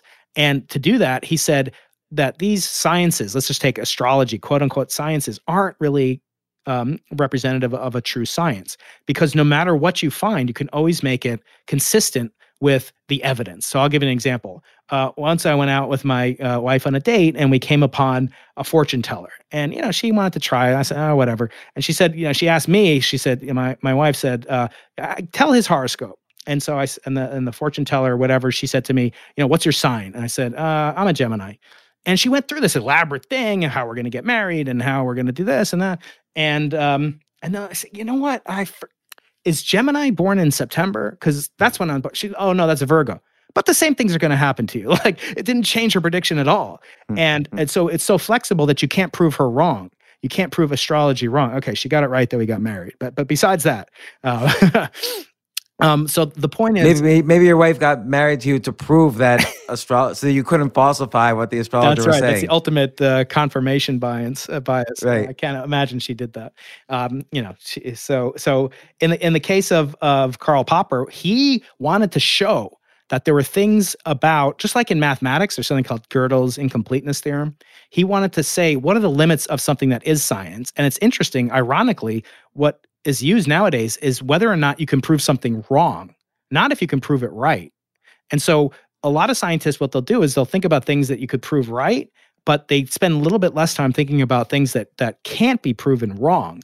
And I think that's, you know, it's a matter of taste, you know, what you get into, because it's very hard to get money and funding to do something, to say that there's something you can't do, right? It's much better to say, oh, there's this exotic particle on the surface of uh, one of Neptune's moons, and we're going to go look for it. Uh, but, but, you know, uh, that being the case, you know, despite that, I think what we do in science is really look for explanations to things that are that are inconsistent with what we currently know.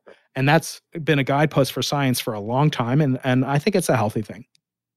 So so now that you've kind of you know, this this was a 20-year adventure, the bicep, bicep 2, POLARBEAR, gravitational waves, you know, what's you know, and then kind of like going up against right against the window of where the Nobel Prize was being handed out. What's next? Like, do you have a what's next, or is it do you continue along the same path? Do you still hope for the Nobel Prize? Like, what's where? How do you focus yeah, your work now? People say, you know, you're a hypocrite, Keating. Like, you would have accepted the Nobel Prize that they gave it to you. And I say, well, you know, if they offer it to me, the one way to see if I'm a, a hypocrite is get them to offer it to me. And if I don't turn it down, I'm a hypocrite. Actually, what I came to see is that the Nobel Prize became somewhat of an idol to me. You know, it's literally a graven, golden, gilded object with a picture of Alfred Nobel that you must bow your head down in front of the King of Sweden on the day that Alfred Nobel died.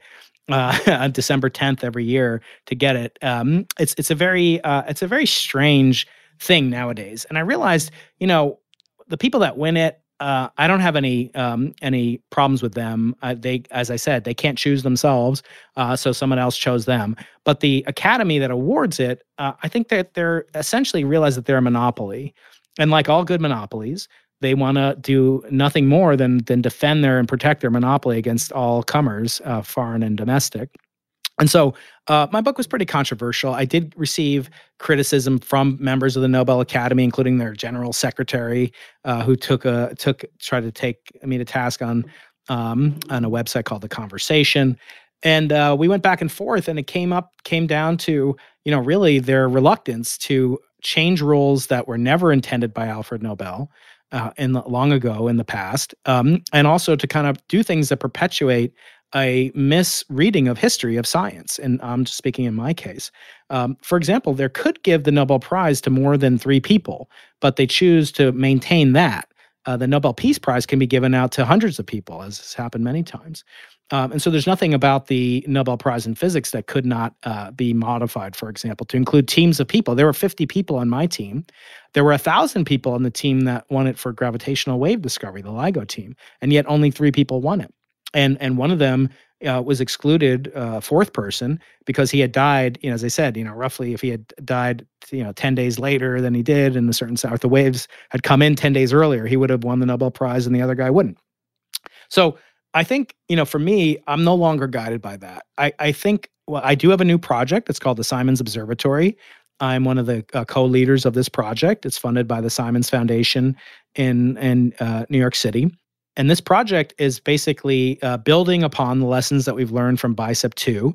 And the Bicep team is also building upon the lessons that we learned. I'm no longer really uh, a, a, member in good standing with the Bicep guys. They're not. It's not like kick me out. It's just that now I'm leading and helping to lead a big experiment uh, that's that is truly a competitor to what they're doing. What, what what's the experiment? Uh, so my experiment is called the Simons Observatory, and their new experiment is basically it's called Bicep Array. It's the fourth generation in the Bicep line, and that's at the South Pole.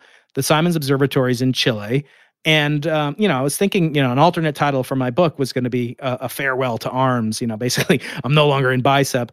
But but in this book, you know, really, I talk about where we went right with bicep as much as where we went wrong, and why and how the Nobel Prize affects and afflicts those.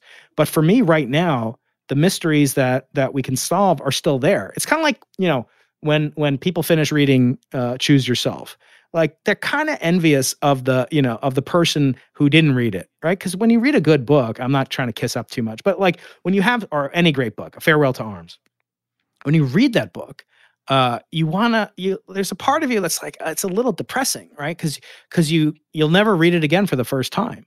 And for me, it's like we got a mulligan. Like we can do it again. We can make the discovery and hopefully make it inarguably so by taking precautions um, that we learned from Bicep 2 uh, to get rid of the dust and to measure the cosmic signals.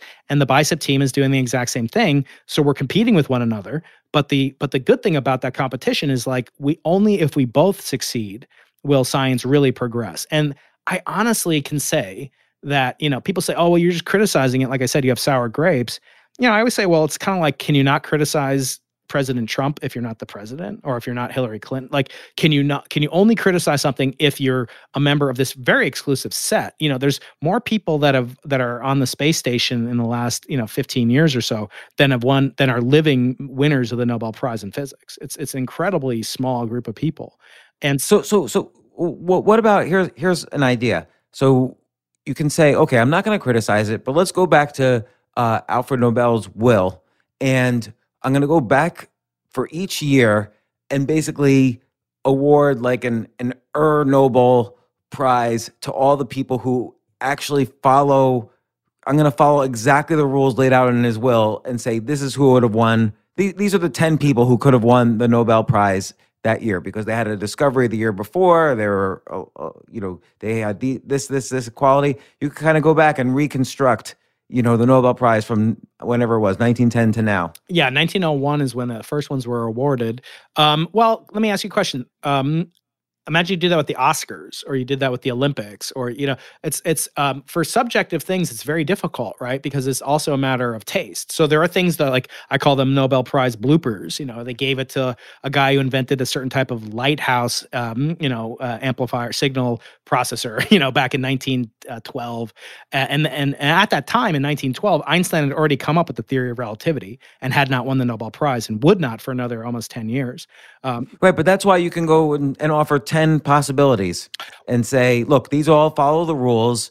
I don't know what the Nobel Prize Committee would have done that year, but these were the most famous ones, and these are the ones most cited later on. Uh, uh, uh, but they all follow the exact rules as opposed to what the Nobel Committee does right now. Well, so that would be kind of like the strict interpretation. You know, it's kind of like the Constitution. There are people that are like the Constitution's a living document, and there are people like, no, it's a strict constructionist. So I think you'd have that. A. I think B. You get no support from the Nobel Prize Committee because what what incentive do they have? Right. And then second, you'd have no support from them. Yeah, I, you wouldn't. You know, they they have monopoly, as I say. Uh, you know, maybe a benevolent monopoly. People like it. At, at best, people say it's kind of like a game. I like to stay up every night It's like Christmas night.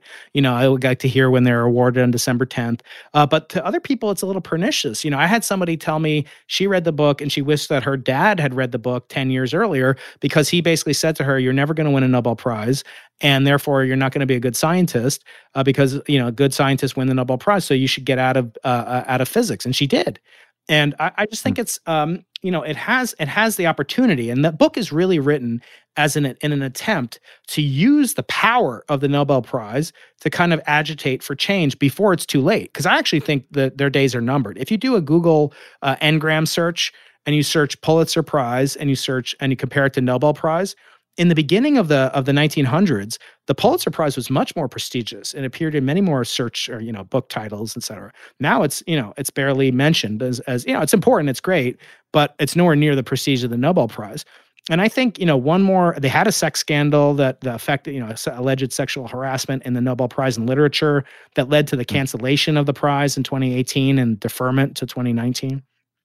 And I think if they don't reform, you know, it's kind of like Jeremiah in the in the in the you know books of uh, of the prophets. I'm not comparing myself, but but just like he was always warning against like if you don't do this this is what's going to happen. I guess that's a, you know a lot of history is like that cassandra's. And i do feel like for their own good it would be good for them to kind of uh, go back and see as you say yeah what things could be could we have redone? And when i took this up with this uh, guy um, uh, who is uh, the secretary general of the nobel academy who's basically one of the highest most powerful people he said i disagree with you. What do you want us to do? Go back and and give rosalind franklin's family the money that she would have won for the discovery of the double helix structure of DNA that went to Watson and Crick and and one of her collaborators.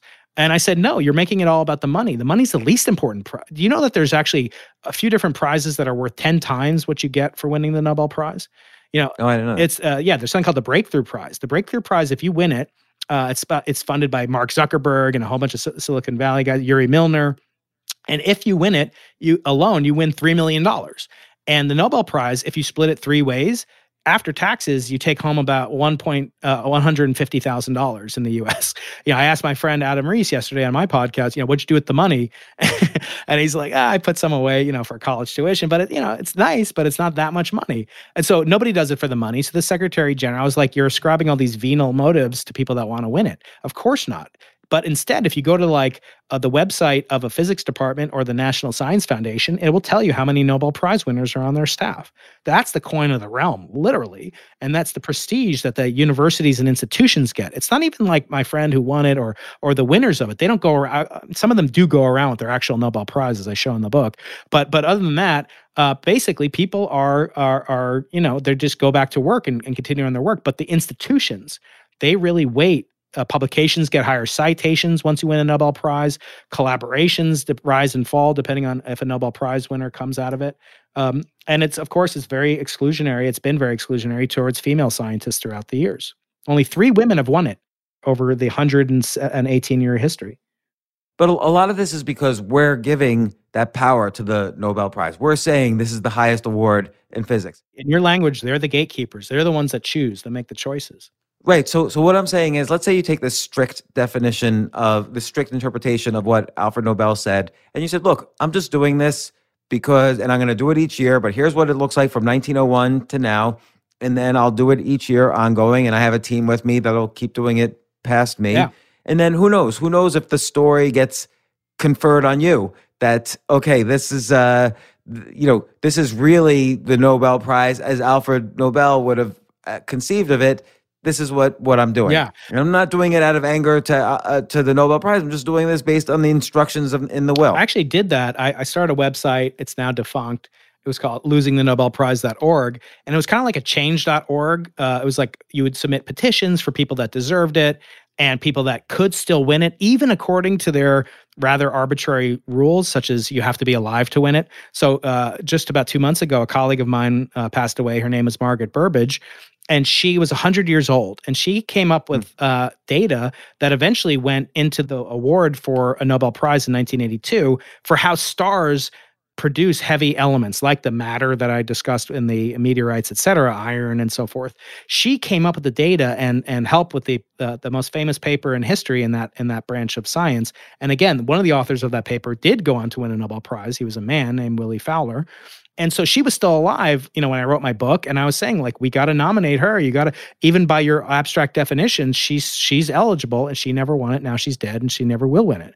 So I did have that. I had a petition. You could you could upvote people and you know it just became a matter of you know i only have so much time. I've got to help run this big experiment. I've got you know 16 graduate students who've gotten their phd through me and my research and their research. And you know it's just it's a matter of time. I only have so much. And but yeah i'd be willing if people out there want to want to take on uh, one of james's 10 ideas of, of today i'd be willing to pay the reinstatement fee for the for the domain. And and and it also seems like um you know, again, this is a this is a better historical view of year by year looking at what accomplishments were done that year if you take the strict interpretation right? Because it's all has to be what was the biggest discovery of the year prior. So you, you get a much more accurate view. Like right now when i look at the nobel prize winners i don't really get a sense of the history of discovery it's just more like okay here's an interesting person i should research to understand what he did but i don't really get a sense of the timeline of discovery mm. which it sounds like was a little bit of the intent of uh, the Nobel Prize. And so, uh, again, it might be interesting just from a historical perspective as well. Yeah, I think I think it is. You know, scholars do that. Um, there are papers written to describe, you know, what was the influence of the place where a discovery was made. You know, certain institutions have many more Nobel prizes coming out of them. What's the influence on, you know, specific demographic information? You know, it's always talked about, oh, Jews win so many Nobel prizes, uh, et cetera. Know, people study those types of things, um, the question is, you know, do I want to give more prestige? Like, do you want to have that as the ultimate point of comparison? And you know, for me personally, I, I do feel like, I, it, you know, for me, I've moved on. I do think it's interesting uh, to to people. I do regret that it has a negative influence on people. That they, I mean, you can't meet someone. Uh, I don't know if you ever read this this um, article by David Brooks, but he talks about you know when you die, uh, there's two different types of ways that you'll be remembered. One is by what was on your CV or your resume, the virtues uh, of your resume, and the other one is what was your you know kind of ethical or moral uh, uh, legacy. And and and and in terms of that, that's what's become much more interesting to me. So, and my focus now is to do the one thing that Alfred Nobel did that's impossible to quantify. So he said three things uh, make it el- make a person eligible to win his prize. One, the discovery must be made in the preceding year. It must be made by a single person, and it must have conferred the greatest benefit uh, uh, uh, to mankind. So that third thing is very subjective. What what constitutes discovery? Like when we discovered nuclear fission, it led to the atomic bomb uh, but and it won a Nobel Prize for uh, the male discoverers of it, uh, and uh, unfortunately, and uh, but it also agitates for good, you know, nuclear power or green energy, whatever. Uh, I'm not going to get into that, but the mm-hmm. point is, what constitutes a greatest benefit to mankind. By the way, they changed his will on their website, the Nobel Prizes. Now they changed it, and I'm all for you know kind of gender equality, obviously, uh, but you know they made it for all humankind but it's not what he hmm. said. It's it's very frustrating, you know. For I, I was imagining, you know, my older brother's a, a, lawyer, and like, what would he say about it? Like, as a trust and estate lawyer, going back over it, it wasn't, you know. Sometimes we give away awards for things that are hundred, you know, thirty years ago were discovered. Uh, sometimes groups of three people, not one person, and then some of them go to things like uh, the lobotomy which you know uh, affected terribly many many mentally ill people in the 1950s and 60s is that a great benefit to mankind so I looked at it and I said, what have they done to this guy's legacy? And how would I want to be treated? Uh, but I realized, you know, again, life is short, and and what I wanted to do is take the one lesson that he did give away. Again, he had no wife, he had no children. He gave away all of his riches and money to this prize, uh, but he also included this ethical will, which in Hebrew is called a zava'ah. And I, I always ask my guests in the podcast, you know, what would you put in your ethical will? I don't care about your monetary will. What wisdom what what advice what hard won lessons do you want to communicate in perpetuity as your hmm. legacy? Mm-hmm. and so you know when you come on hopefully i'll ask you that question. But but yeah that's that's a, that's a good question. that's the takeaway that i got from that. I also asked people what they would put on their monolith from 2001 i know you're a big a sci-fi nerd like me. And so i say if you had a billion year time capsule you were going to put on the surface of an asteroid uh, what would you put inside that time capsule to last a billion years as a harbinger, a signature of humankind's accomplishments or your own personal accomplishments? Don't answer now. I want you to come on. No, no, that that's an interesting question, and I might have a, a different answer than than one would expect. But here, here's another question that I've always been wondering, which is, you know, you you you talked about the divide between theoretical physics and experimental physics. But it seems like there's a third divide that's not really ever discussed for for maybe for obvious reasons. But you know, you talked about Einstein's thought experiment. So he pictures a guy, I don't know, standing on the moon and the speed of light, or a train going the, at the speed of light. you're, you're, going at the speed of light past. and you look at yourself in a mirror. What do you see? Right. Mm-hmm. Right. So, so to come up with basically, he used that thought experiment to basically come up with the, the, the most astounding, you know, theories of physics, created modern physics. How much math actually do you have to know? like we always take physics and it's like filled with math for the Yeah. first 20 years that you're taking physics. Do you do you really have to can you be a physicist without studying physics Well, in the traditional way? Yeah. So, um, you ever? Like I can just imagine, for instance, like we could sit here talking, and I could say, well, could there be m- multiple big bangs that had other gravitational waves that hit? So I could, I also am allowed to do thought experiments if I want. Yeah. And but I just don't have the math to kind of like draw it out in a Yeah. physics paper. Did you ever read that book or hear about that book? Everything I ever needed to know, I learned in kindergarten. yeah. Well, so Robert uh, Fulghum. Yeah, so I have an, another uh, sequel to that. Everything I needed to know, I learned about an advanced quantum general relativity, and I'm hoping you'll be my student. No, so uh, so it's exactly right. So you talk about idea sex, and and I think about this as experiment sex. And experiments is a type of idea. It's a proposal, and one thing that you know I noted again, it's a topic I'd love to chat with you more about, but um, you know, is, is sort of the math of com- combinatorics or permutations. So you probably know this, um, but you know, if you have a set of of objects, say you have a set of fingers, you have five fingers, hopefully on at least one hand, uh, unless you grew up as like one of my kids, and, and it's very dangerous. But but if you look at your hands, how many pairs of fingers can you make? And so you can just do it with your thumb, touch your index finger, touch your middle finger, touch your ring finger. You can count up how many pairs you have, and you go, and it's four plus three plus two plus one. So what's that? That's 10. So that's 10 different permutations of five objects. So it's it's not, but it doesn't scale as two times the number of, of objects. It actually scales as the number of objects squared. That's how many pairs you can have. This is called network theory. This is like how Facebook operates in a certain sense. It's called combinatorics. It's actually called choosing. You know, from mathematics, you'd like it's called five choose mm-hmm. two. That's the symbol for permutations. In this case, um, the number of of pairs, which is really idea sex, right, uh, or experiment sex, it grows ex- it grows uh, geometrically, grows as a square quadratically of the number of objects or ideas that you have.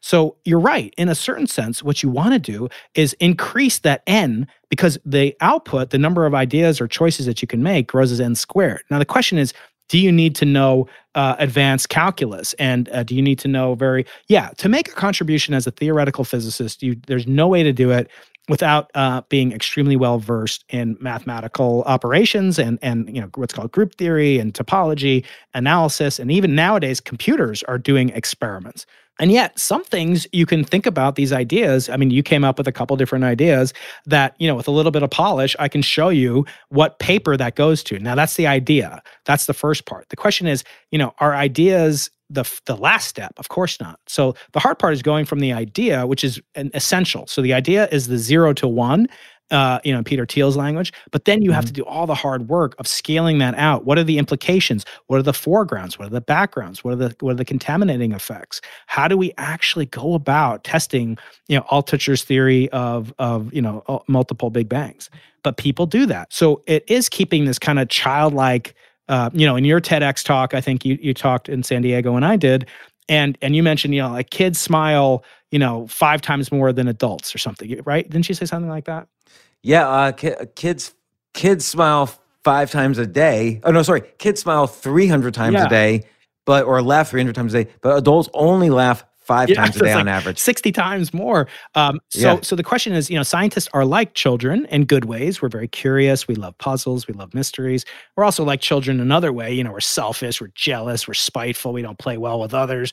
Um, but keeping that creativity is the first element. Like you can't get to be an adult without being a kid, right? And so I think keeping that wonder and that idea muscle going uh, is important, but it's not the only step. And there were, are great examples. One of my heroes um, is a guy named Michael Faraday, who basically came up with the, all the electric motors and and uh, and how we conceive of even the, what's called electric fields.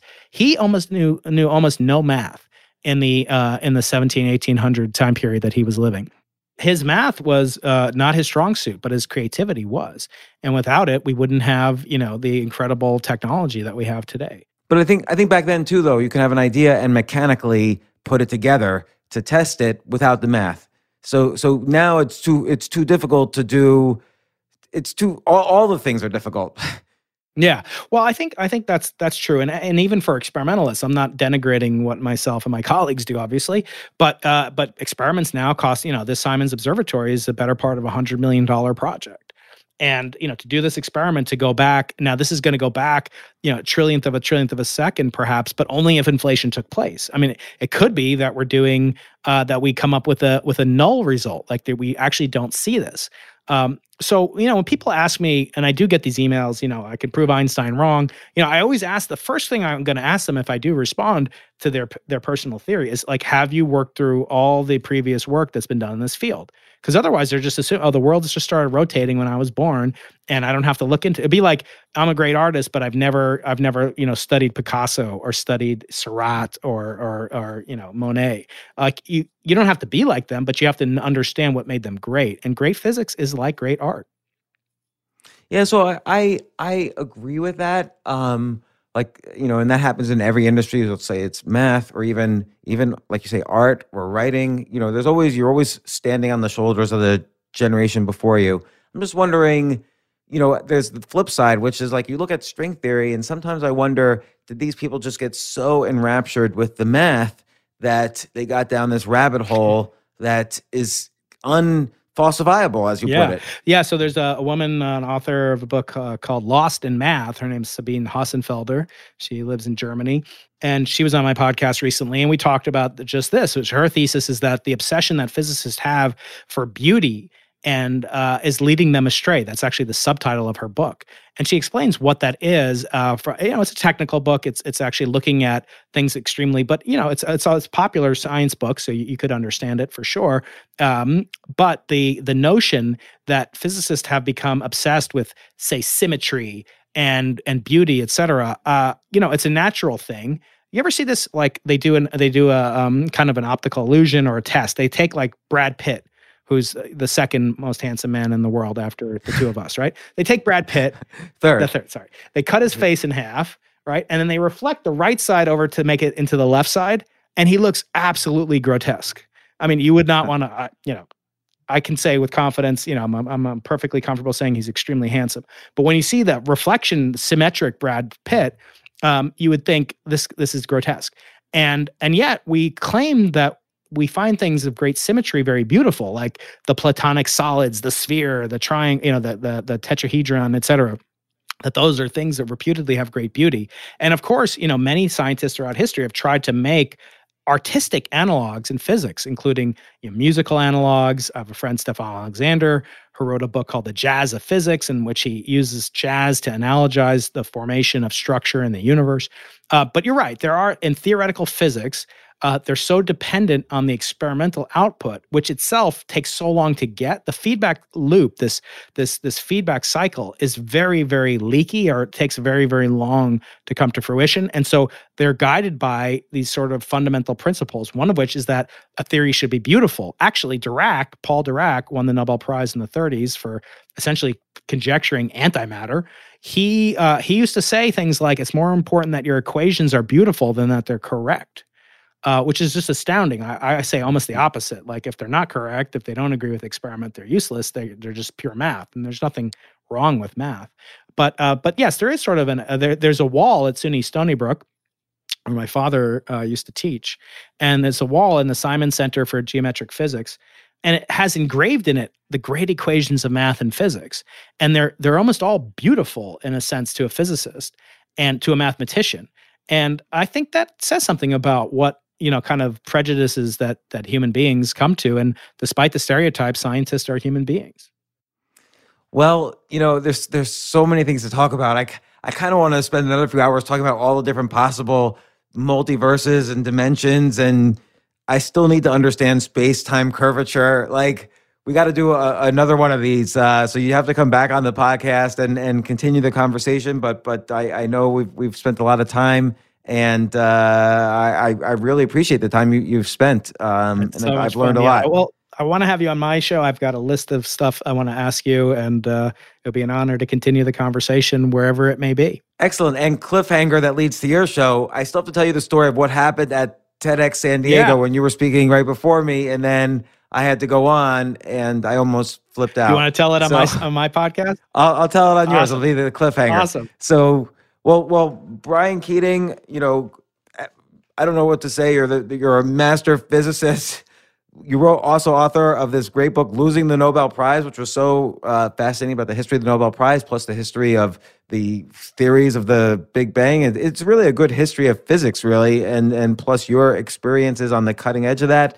Great book to read you, you should consider also being a popular science writer. You could we got to get you up there with with Brian Greene, Stephen Hawking, and and Michio Kaku, who's also been on the podcast a couple times. Like it's all all good stuff. I'm really fascinated. Yeah, I, I love those guys. The one difference between those uh, three amazing scientists is that they're all theoreticians, and I think my book is one of the first by an experimentalist, you know, who actually deals with getting the data and I also want to make it a memoir. You know, it's really a story of what it feels like to come up short. We always uh, talk about the winners, but you know, there's only you know one winner of a given sporting event or the promised land for a given individual, and you almost never repeat it. And so I, I realize that most people spend their lives in a state of coming up short. But how do you deal with that in order to learn lessons of being humble without being humiliated for not winning? And so it's it's really a memoir and uh, yeah, I'd be delighted. I also host the Into the Impossible podcast, which is at the Arthur C. Clarke Center for Human Imagination here in UC San Diego. And uh, I'd love to have you on the Into the Impossible podcast. Excellent. Well, I'm, I'm looking forward to it. We'll we'll arrange that. And uh, thank you so much for, once again for for coming on. Thanks, James.